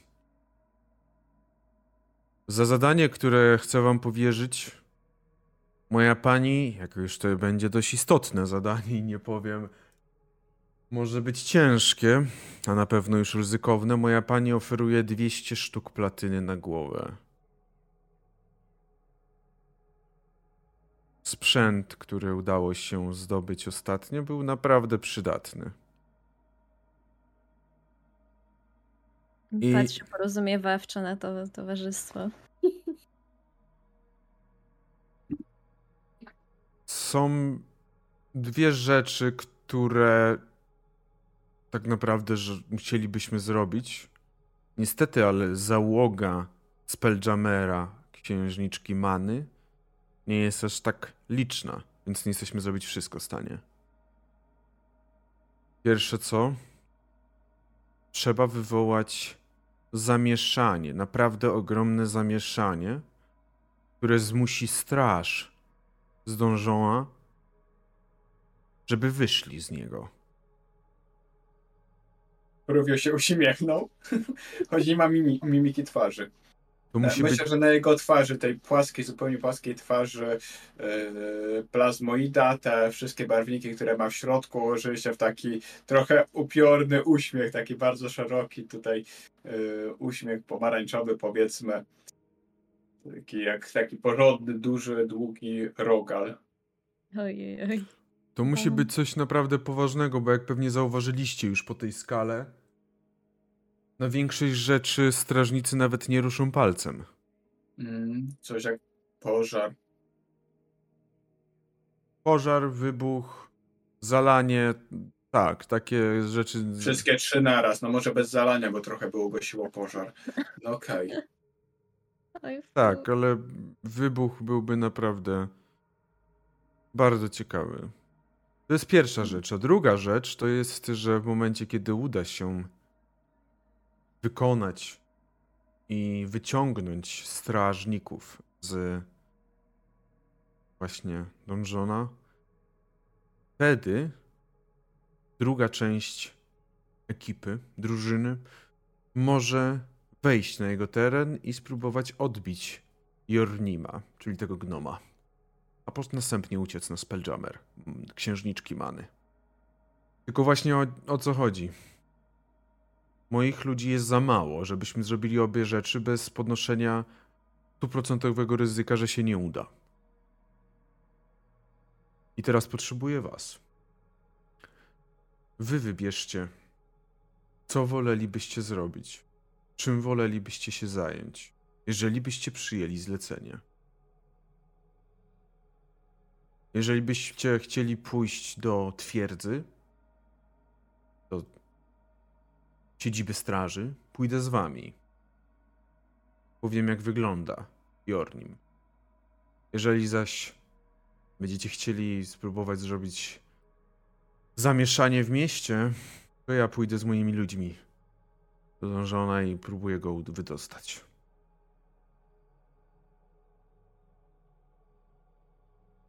Myślę, że osobiście wolałbym robić zamieszanie.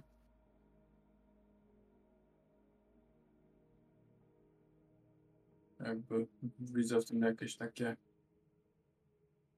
też osobiste korzyści dla siebie dodatkowe, także dwie pieczenie na jednym ogniu, mógłbym rzec. Fruvio to taki nasz mały specjalista, że no nie mam serca wybrać tej innej opcji. No. A pamiętaj, że działamy jakby w szlachetnej sprawie, żeby chodzi ostatecznie, żeby mordercę, bratobójcę, żeby do więzienia wsadzić. Także, także tym bardziej mój kompas moralny mówi mi, że to co robię jest dobre. Tak, to słuszne, myślę. Absolutnie. Rozumiem w takim razie, iż chcecie się podjąć. Tak. I rozumiem, że chcecie właśnie wykonać dywersję. Tak. Tylko powiedz, byłaby szansa, żebyś nam pomogła zdobyć jakieś materiały wybuchowe? Widzisz, że ona zdejmuje plecak. Tak myślałem, że jeżeli to wybierzecie, to będziecie to chcieć. Widzisz, że zdejmuje plecak i zaczyna w nim grzebać.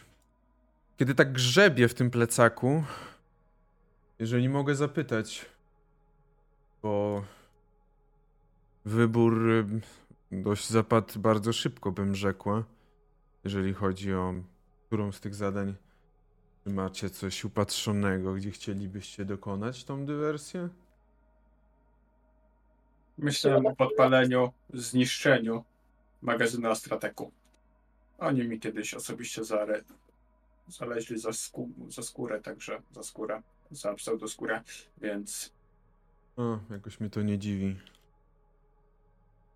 Pewnie nie jesteś jedynym, który zaszli za skórę, ale no cóż, plazmoidom, z tego co słyszałem, najbardziej zaszli. Tak. Widzisz, że ona wyjmuje w tym momencie taki, nazwałbym to, bomby. No nie, to są takie bomby, które są oblepione czymś kleistym. Coś na kształt jakiegoś kleju, czy jakiejś innej takiej po prostu rzeczy.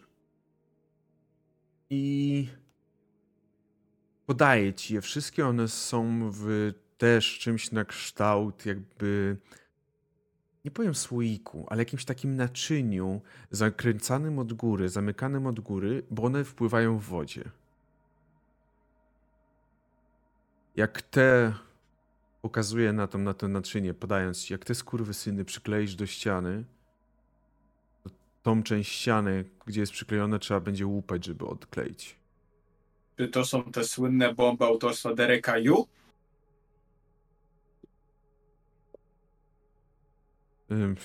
Nic mi nie wiadomo. Ona się nie śmieje. Nic mi nie wiadomo, przyznam się. Raczej ja sama je robiłam. Okej, okay, widzisz, że... Wygooglowałam, śmieszne. Widzisz, że ona również wyciąga oprócz tego taką jakby długą linę zawiniętą na kołowrotek. I jak podłączysz to do tego urządzenia i daje ci tak jakby po prostu proste urządzenie, najprostsze jakie może być, czyli to jest taki panelik z jednym przyciskiem. Po prostu, jak to mówi się, idiotoodporny, tak? Jeżeli... No to się okaże. Ja jestem testerem rzeczy idiotoodpornych. Wiele okazuje się nie być aż tak idiotoodpornych, jak zakładali producenci. Dzięki temu urządzeniu jesteście w stanie połączyć, dzięki temu sznurkowi jesteście w stanie połączyć wszystkie bomby równocześnie, a następnie udać się gdzieś poza budynek, żeby to wszystko wysadzić. Wow. Okej. To może mieć swoje zastosowanie. Niestety, ze względu na fakt, iż jest to zadanie dywersji, ono jest o tyle trudniejsze, że nie mamy dokonanego rekonesansu, bo nie myśleliśmy, jaki budynek mamy dokonać dywersji. Chcielibyście sami dokonać tej dywersji, tego rekonesansu. Sprawdzić co i jak, jeżeli chodzi o zabezpieczenia, ale najważniejsze o strażników. Jest też jedna ważna rzecz. Do dywersji musi dojść dzisiejszej nocy. Musimy działać szybko. Bo jeżeli wierzyć moim informacjom, książę Andu zaczyna coś chyba zbyt dużo informacji dostawać. Ach. To nie zostało dużo czasu. Myślę, że najpóźniej musielibyście zacząć gdzieś około godziny 3:00. To jeszcze jest dużo czasu, bo jest teraz mniej więcej, powiedzmy, ta 18:00. To jeszcze jest dużo czasu.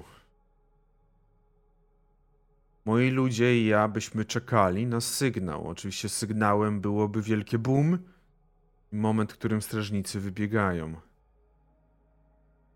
Resztą się zajmiemy.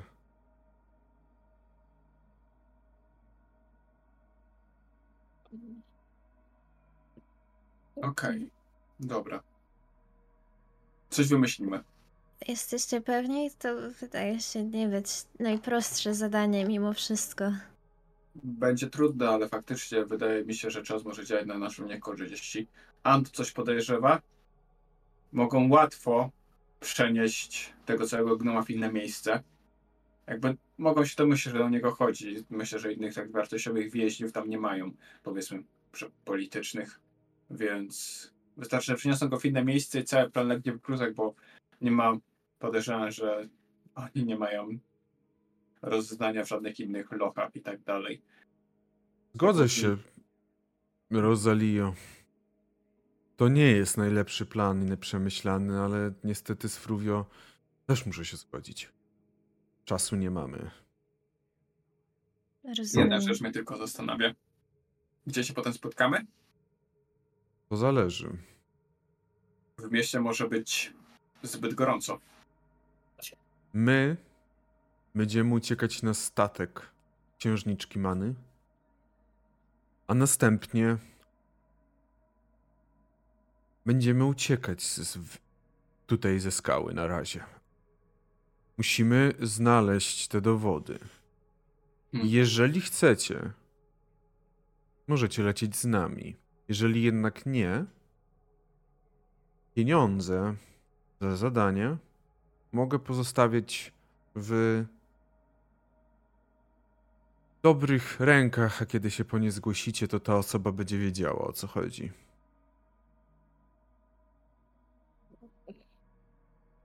Myślę, że ta druga opcja jest chyba bezpieczniejsza. Cóż, przez to, że decydujecie się na to zadanie dywersji, że tak powiem, nie musicie aż tak bać się o życie, pozostając na skale, więc możecie po prostu gdzieś wtopić się w tłum i zniknąć. Z nami jest gorzej, musimy jak najszybciej to opuścić wtedy miejsce. No tak.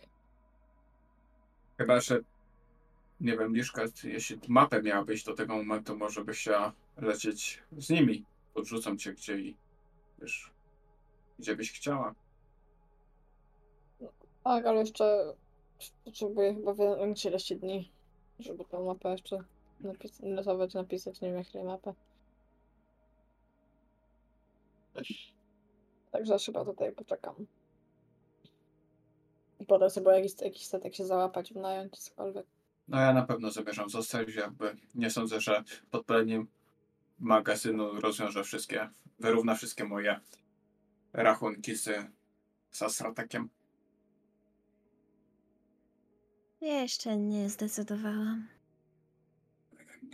I tak jestem ci niezmiernie wdzięczna, Rosalio. Nie będę udawał. Paladynka była dla mnie największą niewiadomą, biorąc pod uwagę co chcemy dokonać. Ale jestem wdzięczna, że jednak chcesz pomóc. Kroczę własną ścieżką, a kiedy już jakąś się biorę, jestem jej raczej oddana. To się ceni. To się bardzo ceni. Wiecie, że ona tak zaczęła dała te wszystkie rzeczy, zaczęła zamykać ten plecak, który miała, zaczęła go zakładać na plecy.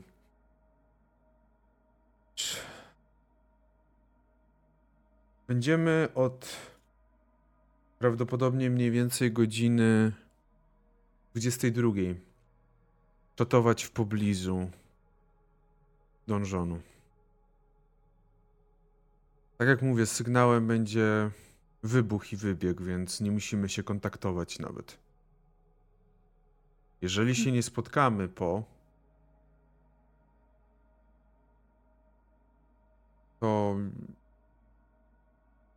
cieszę się, że mogliśmy razem wspólnie pracować. Już miała wychodzić, ale widzicie, że odwróciła się.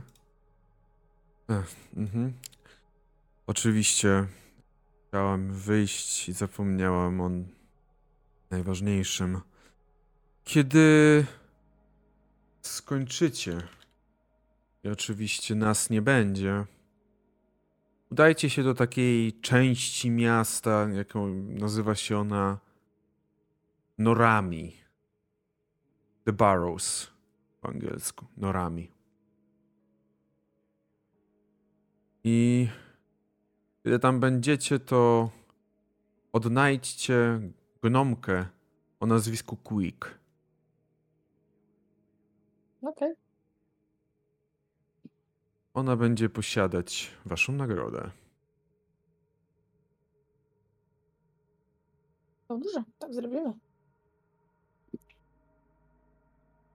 Widzicie, że stanęła jeszcze tak przed drzwiami, odwróciła się w waszą stronę jakby sama w głowie, nie mając takie, czy ma jakieś pytanie do was jeszcze, czy ma jakąś kwestię do was, czy musi coś jeszcze załatwić. Więc jeżeli wy chcecie, to również możecie jeszcze ewentualnie coś do niej powiedzieć. Mam nadzieję, że twoja misja się powiedzie. Jak nie, to myślę, że jutro popołudniem będzie duże zamieszanie na terenach festiwalowych, bo do całego tego animuszu i zgiełku dojdzie jeszcze wykonanie wyroku śmierci. Odwróciła się i wychodzi karczmy z naszego pokoju. Jeżeli już nic ją tam nie pytacie, nie ten, to ona wychodzi.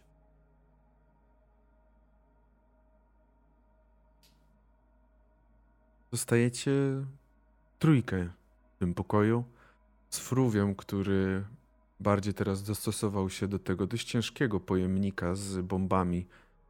Teraz to Fruvio przyjął postać zewnętrzną postać naczynia. Nie. Przyjął postać naczynia, ale jego zewnętrznej części. Nieważne. Okej. To lepiej wygląda w mojej głowie.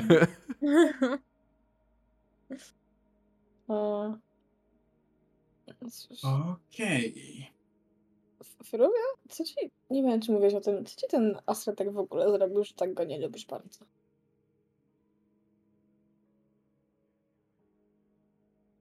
Z największych rzeczy? To skazał mnie na panicję. Wzięli mnie, otruli trucizną paraliżującą i wyrzucili za burtę. Prosto w astralne morze.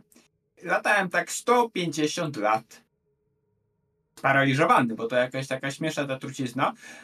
Te kolce, jak były we mnie wbite, to cały czas wydzielały tą truciznę, więc przez całe te 150 lat paraliż. Cały czas, więc no normalnie to może by jakoś mi się udało polecieć w swoją stronę, ale będąc sparaliżowany, no to sobie mogłem tylko dryfować i rozmyślać nad tym, jak bardzo jestem zły, że się dyplomatycznie wyrażę, na Astratek za to, co mi zrobili. No, także... Okej. Okay. Teraz wszystko, co robisz, ma większy sens faktycznie dla mnie. Jak wiem, co się stało. Nie byli zbyt. Generalnie, wiecie, wszystko zaczęło się od tego, że Astratek uznał, że zarobi dużo pieniędzy, robiąc lokale na wynajem dla ludzi. Tanie niby miały być i tak dalej. I generalnie to całe lokale to oni zaczęli robić, żeby pozyskiwać surowce naturalne. Jakieś tam, nie wiem, pozyskiwali coś tam z asteroid i tak dalej. I między innymi moja wioska została cała przesiedlona, bo była zbudowana na asteroidzie pełnej bogatych złóż. Astratek chciał się dorwać do tych złóż. Chciał tam prowadzić kopalnie, cokolwiek, więc stwierdzili, przesiedlimy was wszystkich, damy wam nowe domy o kruchach, takie osiedle budujemy i tam wszyscy dostaniecie darmowe domy, a my zamiast za to sobie będziemy mogli eksploatować tą waszą asteroidę, pozyskiwać surowce. No i wszyscy się zgodzili z mojej wioski, fantastycznie było, wszyscy się przesiedlili, tylko że te okruchy, to te całe nowe osiedle, no to szczerze mówiąc się zaczęło przeobrażać. To zaniedbane było potem coraz bardziej i tam przesyłali. To był taki zrzut. To się coraz bardziej robiło jak... Kurczę... brakuje mi nawet słowa, żeby to oddać. W każdym razie tak nie powinno się traktować ludzi, że mieszkają jeden na drugim. I ja się wkurzałem na nich, na ten Astratek, i chciałem jakoś pomagać swoim rodakom przesiedlonym wszystkim. Więc zacząłem Astratek okradać. Korzystałem z tego, że no dzięki mojej zmiennokształtności mogę się łatwo wcisnąć w różne kanały wentylacyjne i tak dalej, więc byłem pasażerem na gapę na ich statkach i po prostu okradałem Astratek i bogatych klientów Astrateku. A wszystkie te pieniądze, co okradłem, to oddawałem właśnie na ratowanie okruchów, żeby ci ludzie mieli co żyć, jak żyć i tak dalej. No bo w tych okruchach to żadnej pracy nie było, to była taka egzystencja, żeby egzystować. To bez sensu kompletne, to tak ludzie nie powinni żyć. No i oddawałem im pieniądze wszystkie, żeby mogli jakokolwiek przetrwać, no i wszystko było pięknie, dopóki mnie nie złapali. Jak mnie złapali, no to właśnie paraliż i wystrzelone z rzeszeń kosmiczną. O, to bardzo mi przykre, brzmi okropnie. To musiało być straszne, Fruvio. No, miałem 150 lat, żeby się z tym pogodzić. Teraz sama mam ochotę spalić na ten magazyn na Astrateku. Prawda? No, tak, tak. Absolutnie, to nie są dobrzy ludzie. Im trzeba dokopać. A najchętniej to jeszcze bym im nie tylko ten jeden magazyn spalił, ale wszystkie magazyny, a statki to zabrał i uspołecznił. Co prawda moja ścieżka nie wychwala zemsty, tak jak niektórych paladynów. Natomiast kroczę w mojej profesji za taką ideą oddania właśnie, tak jak tłumaczyłam jej przed chwilą. I oddam swe serce dla sprawy Fruvio.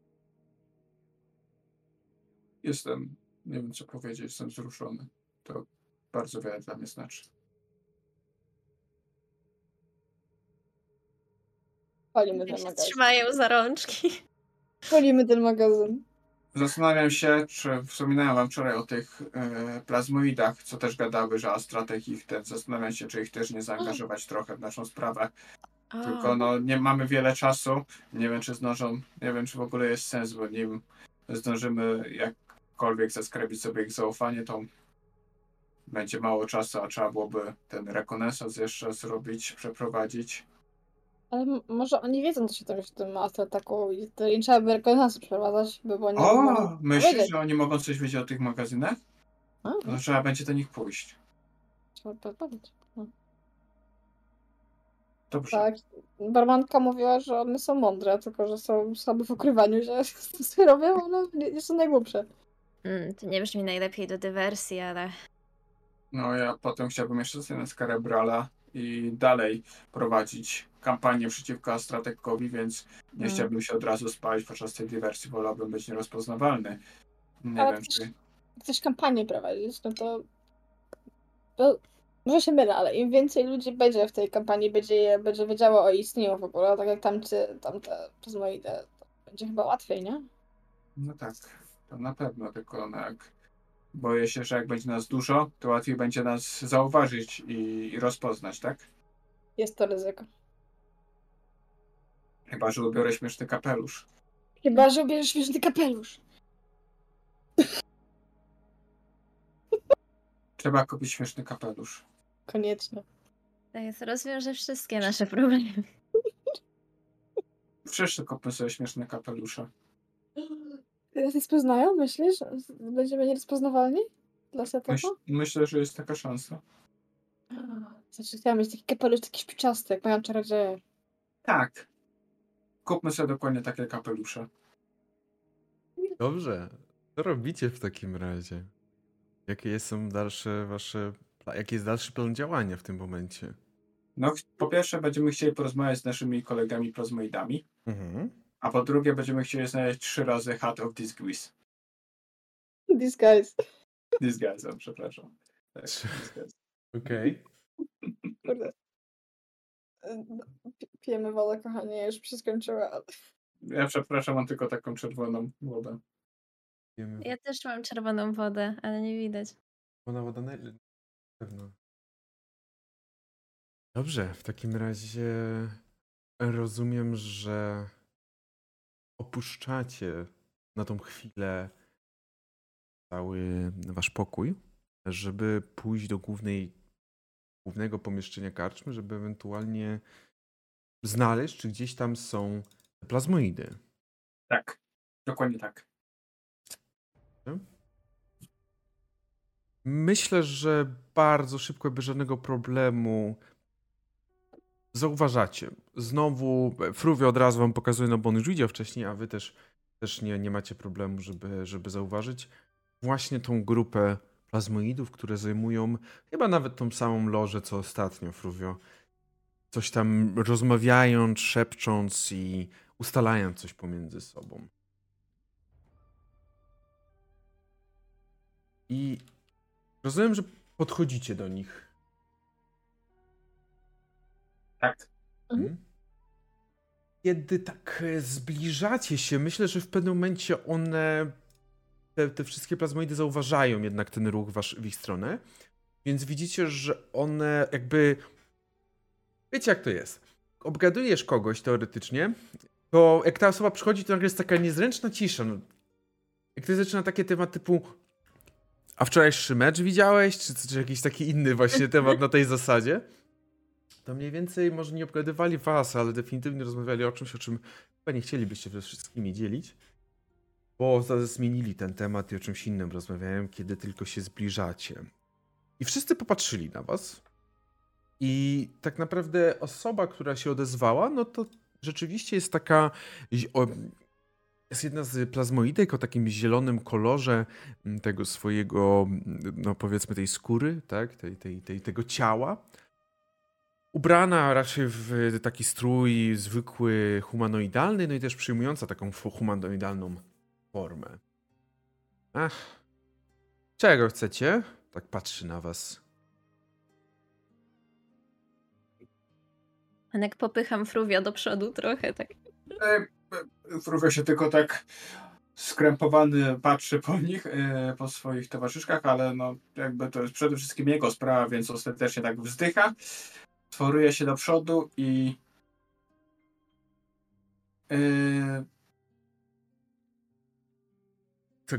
słyszałem, że... Tak, przepraszam, no bo nieśmiały jestem. Słyszałem, że też nie lubicie Astrateku. Widzisz, że jak tylko to powiedziałeś, to ona skoczyła do przodu, tak żeby ci zatkać jakby gdzieś, jakby tylko żebyś przestał... Ciszej! Co ty chcesz? Strażniku nam tutaj na głowę ściągnąć? Trochę tak. Co prawda nie tutaj, ale strażników chciałbym ściągnąć. Po co? Co ty na witki upadłeś? Tak, kilkukrotnie, ale nie złamałem, bo nie mam kości. No, to jest tylko takie nieważne. Ale ona tak, widzisz, że jest taka definitywnie zbita z pantałyku, a ta reszta patrzy na nią, też nie wiedząc co powiedzieć, ale tak podchodzisz... Dobra, po prostu słuchajcie. Zacznijmy od początku. Kiedy powstał Wszechświat, nikt nie spodziewał się tego, jakie okrucieństwa wymyśli Astratek. Ale ja widziałem, ja jestem z okruchów, wiecie? Ja wiedziałem, do czego potrafi doprowadzić Astratek. Ile zła potrafi wyrządzić ludziom. I ja powiedziałem sobie, nie, ja się im odpiecę pięknym za nadobne. Ja chcę dzisiaj zacząć odpłacać się im pięknym za nadobne. I słuchajcie, ja mam dzisiaj plan, który musi być zrealizowany dzisiaj. I ja wam ufam, bo zupełnie przypadkiem słyszałem, że mówicie złe rzeczy na temat Astrateku. Ja też często mówię złe rzeczy na temat Astrateku. Tu się odwracam, cały czas się rozglądam tak nieśmiało, czy nikt nie nasłuchuje i tak dalej. I ja dzisiaj chcę podpalić magazyn Astrateku. Okej, rzuć sobie na charyzmę. Może z kością ułatwienia. Awaj, Fruvio! Charyzma z kością ułatwienia. Charyzma czy persuasion? Nie, tu chodzi o charyzmę typowo. To nie przekonujesz, tylko bardziej coś innego chcemy zobaczyć. Ja zaraz powiem. Tylko 18. Z kością ułatwienia? Jeszcze z kością ułatwienia? No tak mówiłem, że z kością ułatwienia możesz. 18. Okej. Widzisz, że ona tak na ciebie patrzy. Tutaj od nas to tak pokazuje na ten stół za nią. Ksaf jest z okruchów także. Ksaf, chodź tu. Jeden z nich jak przemienił się w taką kałużę, wypłynął pod spodem, pod stołem. Zamienił się też takiego podobnego humanoida, bo widać, że oni wszyscy przybrali bardzo podobną formę, jakby to była ich pierwsza, nie wiem, osoba, którą gdzieś poznali, zobaczyli i teraz wszyscy papugują. I tak patrzy na Fruvio. Z której części ogródów?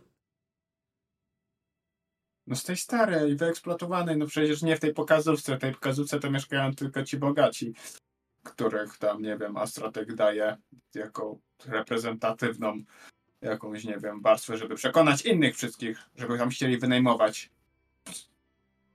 Jak... Ze starej.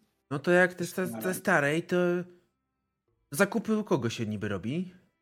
No, jak to u kogo? No ja robię mu starego Dre, on ma najlepsze rzeczy. Widzisz, że on wtedy, no przecież, wiadomo. Od razu złapał go, klepnął go po ramieniu, popatrzył się na tą przewodniczącą, szefową i tak tylko skinął głową. Swoja morda. I wrócił na swoje miejsce. Ona tak popatrzyła, jak on odpływał na swoje miejsce. Dobrze. Rozumiem, że tutaj Saf powiedział, że jesteś git. Ishyks jestem. A ty? Fruvio. Dla przyjaciół Friti. Oczywiście też podaję rękę tobie. Również podaję zarówno twoim towarzyszkom, czyli Liszce oraz Rosalii. Domyślam się, że pewnie się przedstawiacie też. Liszkę.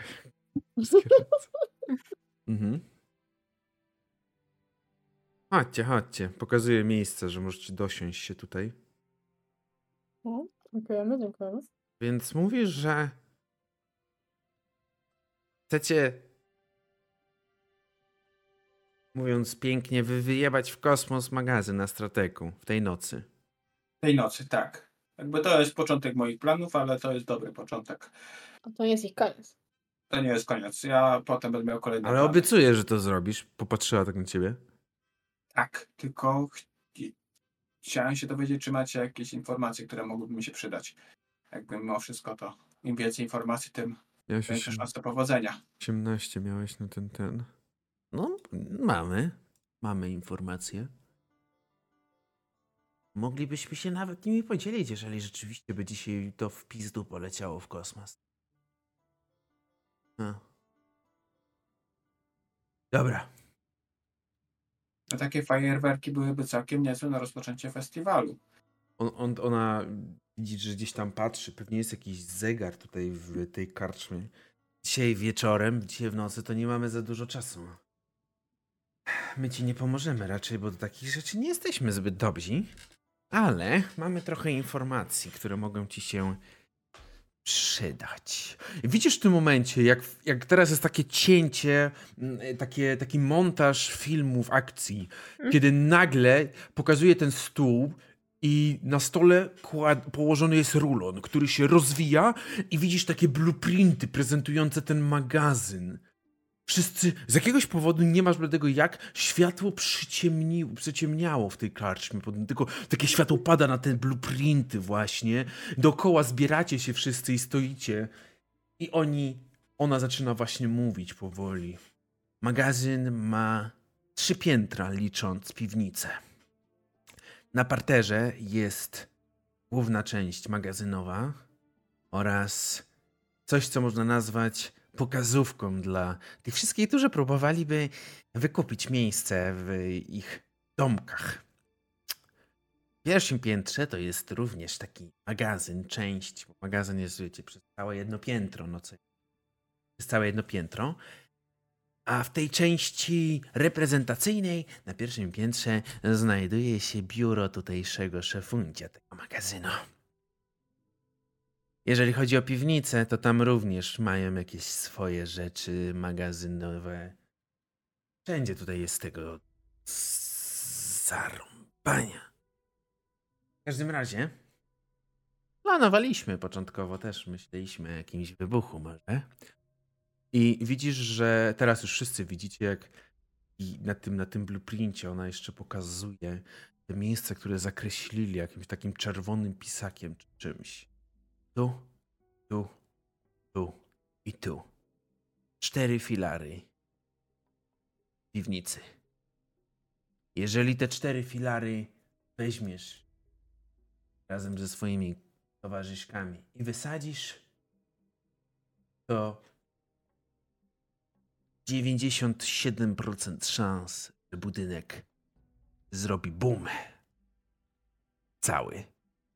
Rażująco dokładne obliczenia. Mamy, pokazała na jednego ze swoich towarzyszy, mamy eksperta od matematyki. Podobają mi się te szanse. Robi wrażenie. Jest jeszcze jedna sprawa. Znowu wzięła tak, nachyliła się bardziej. Mamy swojego w ich szeregach. Dało nam się jedną osobę, powiedzmy, zrekrutować. Też nie do końca lubi Astratek, ale wzięła robotę, jaką się udało w tamtym momencie wziąć. W każdym razie jest to osoba, która zazwyczaj ma nocne zmiany. Jeżeli znajdziesz ją patrolującą teren dookoła i powiesz, że Ishyks, przesyła pozdrowienia i prosi o chwilę spokoju, tak to powiem,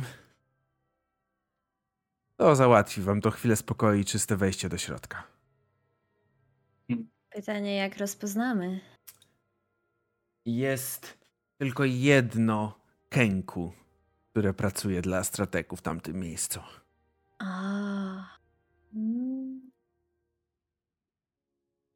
Jak coś nazywa się Floper. Floper. Floper. Hello, Floper. Większych przeszkód na terenie Astrateku raczej nie powinno być tam w nocy. Tam prawie nikogo nie ma w nocy, bo po co? Wszyscy śpią wtedy. Magazyn w większości pusty, właśnie nie licząc kilku strażników, którzy zabezpieczają z zewnątrz, oraz jeden, i pokazała na tą część reprezentacyjną, wewnątrz. Niektórzy nazwaliby go jakimś dozorcą, można. I teraz to cięcie, takie akcyjne, kiedy ona prezentuje ten plan, się kończy. Widzisz, że ona tak stoi, ręka na rękę założona, jak takie dziecko, które jest zadowolone z tej laurki, którą zrobiło dla rodzica. Patrzy na was. Wow. Mówiłam już, że robi wrażenie.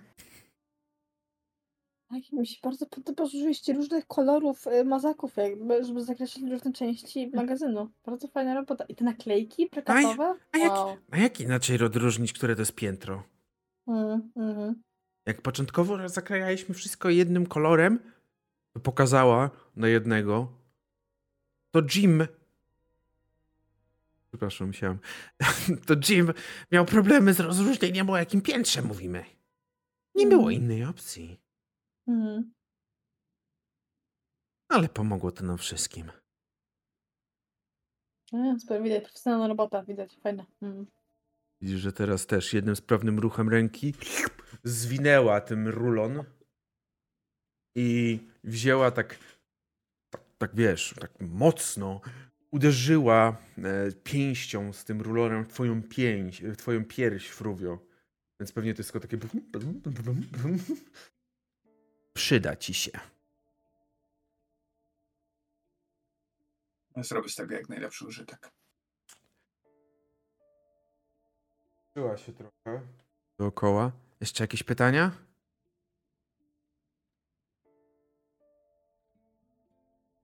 No to popatrzyła na swoich towarzyszy. Moja droga drużyno, idziemy na dach, bo dzisiaj fajerwerki w planach.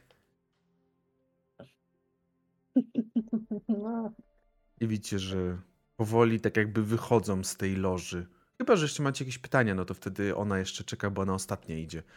Więc ona może... A właśnie, moment. Nie znacie kogoś, kto sprzedaje mikstury, znaczy albo jakieś takie artefakty pozwalające zmienić postać, ewentualnie jakieś takie mikstury, które pozwalają stać się niewidzialnym. Coś takiego mogłoby nam się przydać potem do ucieczki.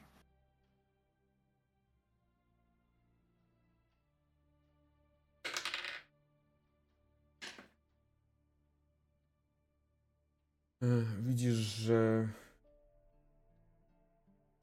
chwilę się zastanowiła. Jest najlepiej. To jest chyba z...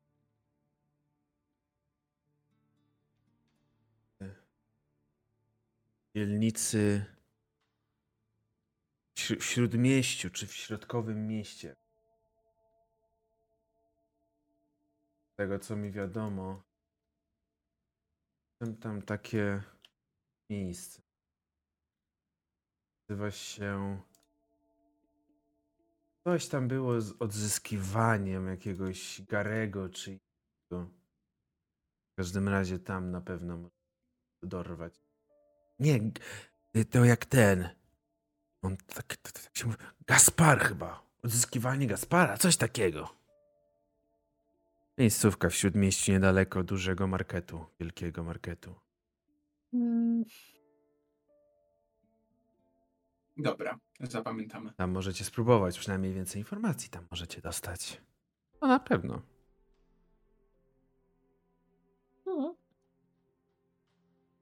Ona jeszcze tak patrzy po was, po czym podchodzi najpierw, tak bardzo pompatycznie, podchodzi najpierw do Fruvio, kładzie ci rękę na ramieniu. Powodzenia, bracie. Idzie dalej do Rosalii, kładzie jej rękę na ramieniu, stara się przynajmniej przy wysokości. Mhm. Powodzenia, siostro. Podchodzi do Liszki i ma troszeczkę najpierw skonfundowane jest, na którym ramieniu położyć, ale ostatecznie decyduje, że tam, z której głowa wyrasta z tych ramion. Powodzenia, siostro.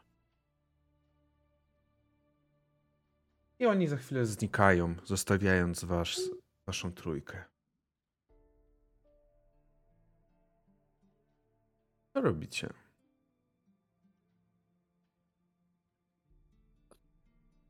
Myślę, że najlepiej będzie, jak się udamy. Jeszcze spróbujemy kupić jakieś przydatne rzeczy. Może coś się faktycznie znajdzie. A potem nie ma co tracić czasu. Noc się zbliża. No, czy jakieś fajerwerki się mają być jeszcze. Tak, dokładnie, Liszka. Tak. Myślę, że załatwię całkiem dobrą miejscówkę na te fajerwerki. Serio? Tak. Postaram się. Ale fajnie. Jezu. Oj, Boże. Ta drużyna. Ten moment, w którym zdajesz sobie sprawę, o czym mówią. Dobrze, czyli rozumiem, że chcecie jakoś pójść, załatwić... Co dokładnie? No, albo... Hat of Disguise. Ewentualnie mikstury niewidzialności. A to takie sztuczne wąsy. Albo sztuczne wąsy. Nie wiem, bo to jest artefakt. Nie wiem, czy aż tak potężny przedmiot magiczny się znajdzie na skalę, ale... Legendary artefakt. Sztuczne wąsy. I tak... Hello? No, comprende. No. Myślę, że okej. To w takim razie możemy zrobić tak, że żeby też troszeczkę nie wydłużać ten moment, kiedy szukacie rzeczy. Ja myślę, że na pewno znajdujecie to, o czym ona wam powiedziała, jakieś odzyskiwanie Gaspara, jak to tam nazwała. I rzeczywiście bardziej to się nazywa odzyskiwalnia Gaspara. W razie jest to dość specyficzny sklep magiczny. I może tak, podstawowym celem tego miejsca jest to, że jak ktoś zgubił magiczny przedmiot, to może u niego odzyskać, jeżeli go znaleźli. Ale niektóre przedmioty nigdy nie są odzyskiwane, więc niektóre się po prostu sprzedaje. Dlatego ja bym poprosił, aby jedna osoba, może być z ułatwieniem, biorąc pod uwagę, że ewentualnie wszyscy pomagacie sobie, jedna osoba rzuciła na właśnie persuasion. Persuade. To ja rzucam. Proponuję, żeby to nie była ja. Okay. Ty rzucasz? Ja nie. Fruvio to dobry pomysł. No, ja jestem dość dobry w gadce zazwyczaj, także...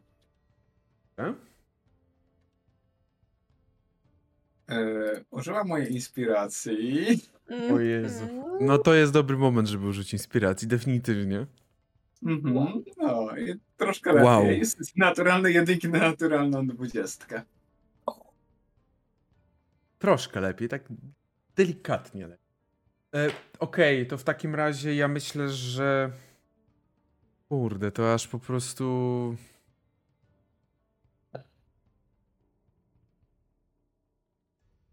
Ja się zgłaszam i mówię, przepraszam, zgubiłem 3 Hat of Disguise. Czy może się nie znalazły? Widzisz, myślę, że ty, przez to, że masz tą 20, ty chciałaś powiedzieć Hat of Disguise, ale jeszcze pomyślałeś o Potion of Invisibility. Mhm. I najpierw mówisz Potion of Invisibility i już miałeś... Nie. On mówi, tak, 3 znaleźliśmy ostatnio. I wyjmuje 3 potki. Tak pokazuje i rzeczywiście to są 3 Potion of Invisibility. Bo niestety, ale czapy, no 20, to tutaj rzeczywiście jakby ty chciałeś powiedzieć o tych potkach, nie oszukuj. Więc wyciągasz takie potki niewidzialności i no mamy tutaj taki zwyczaj, że jakieś takie znaleźne zapłaty za to, że przechowaliśmy i tak wystawił rękę jak taki, wiecie, boj hotelowy po niesieniu tych. Jak najbardziej, tylko jaki to jest zwyczaj, że ile zazwyczaj dajecie? Dają? Czy co? To łaska zazwyczaj.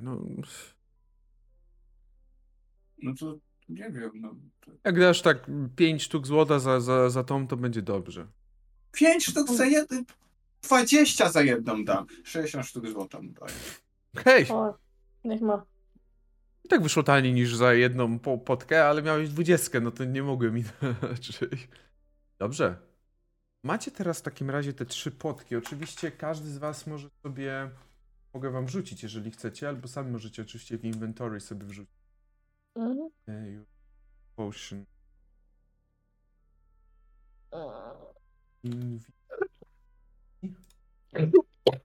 Okej. Okay. Dodałem akurat tobie, Rosalia, bo chciałem sprawdzić, więc masz w backpacku. Dobra. Na karcie postaci. Dobra. Inventory, Potion of Invisibility. I działanie no to jest, że jak wypijesz, to przez godzinę jesteś niewidzialny, chyba że rzucisz czara albo zaatakujesz. No to wtedy szybciej się... To wtedy szybciej się ta niewidzialność kończy w tej sytuacji. Mhm. Teraz pytanie, czy chcemy to pić przy wejściu, czy przy uciekaniu?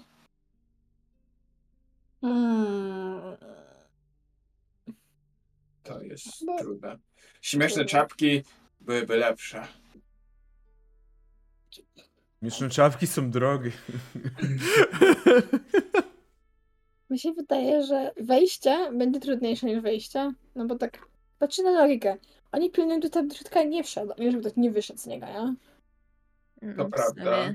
to prawda, ale jak będą widzieć trzy wybiegające osoby, a potem to wszystko wybuchnie, nie wiem, czy to nie będzie podejrzane. Ale sobie rozbiegniemy się. Rozbiegniemy się.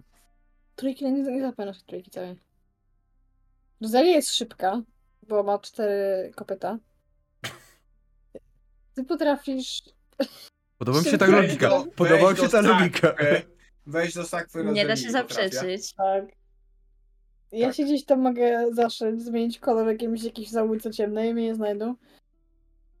Dobrze, że Liszki logika nie, że jak ona ma 4 ręce, to powinna mieć 4 ataki w rundzie, albo... Słuchaj. Powinno tak być, tak? No, no a cóż. No i co, podsuwasz jej pomysły? No dobrze, to faktycznie, to możemy najpierw pogadać z tamtą osóbką, a potem odejść, wypić miksturę i się pójść. Wiecie, też tak powiem trochę, co wasze postacie sobie raczej zdają sprawę. No nie będziecie podkładać tego godzinę. Raczej, więc może być, że jak wejście i wyjście będzie oznaczało cały czas bycie pod wpływem tego czaru, niewidzialności. Szybki adventure, 20 minut max. Tam no tak, bardziej się boję, że jak ktoś nas atakuje, będziemy musieli się bronić, to cała ta mikstura szlagiem trafi, nie? Ale... No tak, zawsze będziemy szybsi od nich i będziemy uciekać. Czyli nie walczymy i uciekamy. Nie, wydaje mi się, że... Dobrze. Łatwiej będzie uciec. Przekonałaś mnie, Liszka jest coraz lepsza w debacie społecznej. Coraz lepsza. Tak. Dobrze. To chodźmy do tej naszej wtyki, do tego okienku. Dobra. Nie traćmy więcej czasu. Ale tak, już późno się robi. Coraz ciemniej. A to dobrze robi ciemno, nas będzie widać jeszcze bardziej. Chyba, że wypijemy już od razu tą miksturę, nim będziemy z tą osągać. Nie, bo wtedy od razu ją że gadasz do siebie. To bez sensu może. No tak. Chyba. No przecież. Najbardziej mi się podoba, że tutaj właśnie Fruvio rzuca tymi pomysłami jak pepesza. Liszka gdzieś tam odpowiada i tylko ta Rosalia, która dba o to, żeby Fruvio nie wszedł gdzieś w jakąś ścianę przypadkiem i nie rozpłynął się. Tak, dokładnie. To jest ten vibe. Przecież ja mogę telepatycznie. Z tą osobą porozmawiać.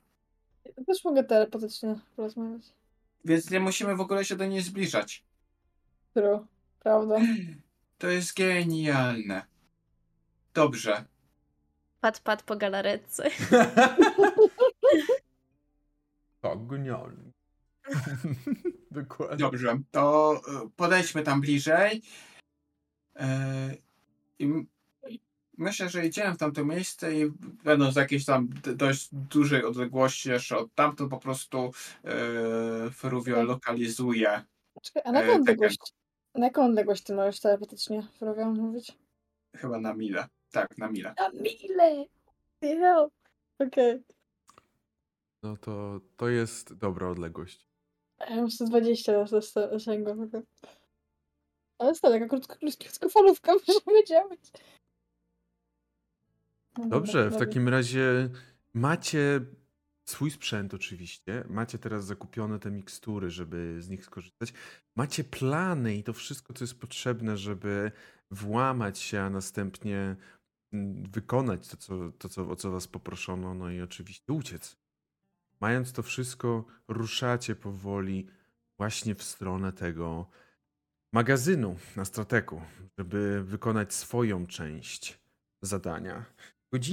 Godzina jest mniej więcej w tym momencie 22, kiedy już jest raczej ciemno na dworze, ogólnie tutaj zostało wyciemnione, taka kopuła powstała, więc rzeczywiście ta ciemność będzie wam działać na waszą korzyść, można powiedzieć. I ruszacie w tamtą stronę. Gotowi do działania. Gotowi? Czy damy radę? Tak, this is your mission. No, should you choose to accept it? To można siku szybko, zanim wejdziemy do Astrateku? I tutaj zakończymy dzisiejszą sesję. A, tak, już tak czułem, że to kulminacyjny moment i będzie dobre do zakończenia. Aż tak długo nie potrzebujesz. Dwa razy jeszcze. Nie, bo właśnie idealny ten kulminacyjny moment, gdzie co będzie dalej, no to zobaczymy na następnej sesji właśnie ten idealny moment. Także dziękuję wam serdecznie, bardzo miło, fajnie było wrócić znowu do tej drużyny szalonych pomysłów i jeszcze lepszych rozwiązań. To bardzo dobre dla nas. Zacznijmy od tego, że klasycznie, jeżeli ktokolwiek z was stracił, w sensie zużył inspirację, możecie ją sobie odnowić jak najbardziej. Czyli chyba Fruvio tylko akurat na grzutach. Tak. Jak najbardziej. Było warto. Odnawiaj proszę. Tak, no było warto. Jakby z 1 na 20 naturalną. Jak najbardziej. Jeżeli nikt, no to super, macie jeszcze te swoje. Ale tutaj nie mam żadnych wątpliwości co do odgrywania. Wszystko było super. Jeżeli chodzi o punkty doświadczenia, to za dzisiejszą sesję otrzymujecie 1000 punktów doświadczenia. Także wpiszcie je sobie na karcie postaci. Macie tych punktów. No i co, ja ze swojej strony powiem jeszcze, tak jak już tutaj zacząłem, że bardzo fajnie jest wrócić znowu do grania w tą przygodę z tą drużyną. I no już niedługo jeszcze jedna sesja właśnie taka kulminacyjna. I zobaczymy, jak to się skończy. Tragicznie piękna drużyna. Szczerze, mocno, w sensie początkowo mocno się zastanawiałem, bo jakby byłem gotowy na wybór jakby jakiejkolwiek z tych opcji, że albo pójdziecie ratować, albo ten. Ale jak sobie przypomniałem kwestię Astrateku, to stwierdziłem, że chyba wiem, która opcja.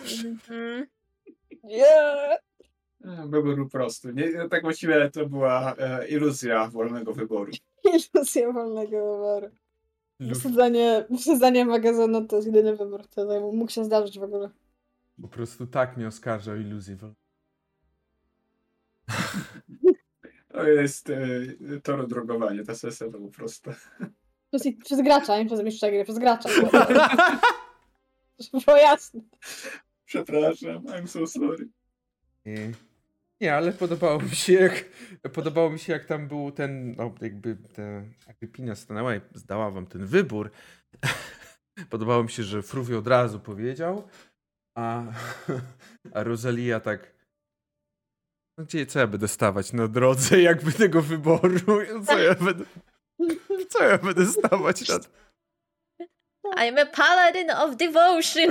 No właśnie, no. Tak, devotion do Fruvio, żeby sobie nie zrobił krzywdy. Tak.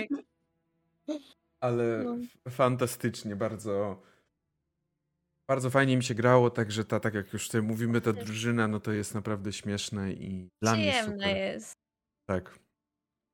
Ja muszę zrobić dla Rosali taką tablicę korkową i tam będą różne jakby ujęcia tego Fruvia w Hero Forge'u i będzie do it for him. Do it for him. I taki wielki napis Astratek, gdzie to wszystko się po prostu przekreślone czy coś. Tak. To wszystko się tu spotyka. Astratek. Zniszczyli dobre okruchy. Tak. To oni najpierw wybudowali te okruchy, bo to oni... Ja tego Fruvio tego nie opowiadał, ale to było tak, że oni robią te asteroidy, skupią te asteroidy, przesiedlają ludzi, robią kopalnie w tych asteroidach, potem to kruszą i na tych pokruszonych kamieniach budują okruchy, dlatego to się okruchy nazywa. I tam budują kolejne domki i przesiedlają kolejnych ludzi. I tam w kółko, i w kółko, i w kółko. I w koło Macieju. Tak. Najbardziej demoniczna ten. Najpierw przesiadają ludzi, dają im domy, znaczy niby dają im domy, a potem z ich starych domów budują nowe domy dla nowych przesiadanych ludzi. Najbardziej demoniczną kreaturą do zakałek jest pod deweloperka. Tak, CR30. Tak, ale tam angramofy, czarne smaki, nie, pod deweloperka. Maximum challenge rating. Z tym nie wygrasz. Nikt z tym nie wygra. Wow. Mam jakieś takie teraz zbyt mocne poczucie, że D&D nam przypomina Polskę. Nie, ale tak z mojej strony właśnie no to bardzo super się grało. To jest mój feedback dla was, że fajnie ta drużyna, czyli dosłownie w tym znowu to samo wrażenie, czyli Fruvio jak ten dzieciak, który napił się kawy za dużo. Liszka, która gdzieś tam podtrzymuje. Liszka to jest ta kul, która z każdym się, ze wszystkimi się dogada. I Rosalia, która tak patrzy. Fruvio, to zostaw. Po prostu opiekunka. Tak, i jakby coś się stało Fruvio, to by po prostu od razu lanca bojowa i leci. No. Liszka tak samo, tylko Liszka jest wśród bardziej samowystarczalna. Liszka ma sobie sterem, okrętem, żaglem. No. Rozsądek jakikolwiek. Mam plus 1 do wisdom, także tak. Mam jakikolwiek rozsądek. Fruvio ma chyba plus 2, ale nie korzysta. Z Fruvio to trochę taka sytuacja, jak są te takie filmiki, gdzie idzie mama kaczka i jej dzieci. Jedno z dzieci to wpada do jakiejś tam studzienki. Pierwsza to jest właśnie mama Rosalia, idzie tam, Liszka przechodzi i Fruvio tylko przez tę studzienkę przesiąka na dół, prawda? I potem patrzy, gdzie jesteś? Co się stało? Nie. No, to jest malutkie. To jest too small. Nie tak. Może iść tam. Oh. Ale jeżeli macie coś, to jeszcze oczywiście dawajcie feedback, dzielcie się, ja bardzo chętnie posłucham. Jeszcze jeżeli coś chcecie przekazać po sesji. Ja się bardzo cieszę, że wątki naszych postaci zostały jakoś wplecione. Liszki moje, nie wiem, czy Rosalia jakieś były wplecione, pewnie były jak wcześniej, na poprzednich sesjach się przewijało trochę. No tak, na poprzednich, ale na dzisiejszych jeszcze się najbardziej skupiam. No i co, bardzo fajny jak zwykle ten kartograf, jego odgrywanie. Nie cierpię i lubię vibe tego faceta jednocześnie. Chcesz mi powiedzieć, że dobrze odgrywam osoby o wyniosłym podejściu do innych? Ciekawe dlaczego, no. Ciekawe. O nie, tak. Najgorzej. Myślałam, że wydawałam się trochę, będzie sekretarka Goblin czekała na nas. Recepty. Nie, żadnej się nie. Tego, ale to cieszę się w takim razie, że to też jakby może przygoda ta, jak to nazywam, jest z tej kategorii krótszych, ale jak już stały te napisane i rzeczywiście te historie postaci się pojawiły, to gdzieś tam chciałam je wplątać, żeby chociaż były te wzmianki, żeby fajnie to tam gdzieś poszło. W ten sposób, tak. No. Dobra, to co? Będziemy powoli się zwijać, myślę. Że nasz kochany Fileus prowadzi sesję, to zrobimy sobie też rajdzik pewnie do Fileusa. A my będziemy powoli zawijać. Dziękujemy bardzo wszystkim, którzy zostali z nami do samego końca. I co? Widzimy się już niedługo na kolejnych sesjach, na kolejnych spotkaniach i na pewno na kolejnej sesji Gwiazdozbiorów też już niedługo. Jak najbardziej. Do zobaczenia. Dzięki bardzo. Cześć. Pa, pa.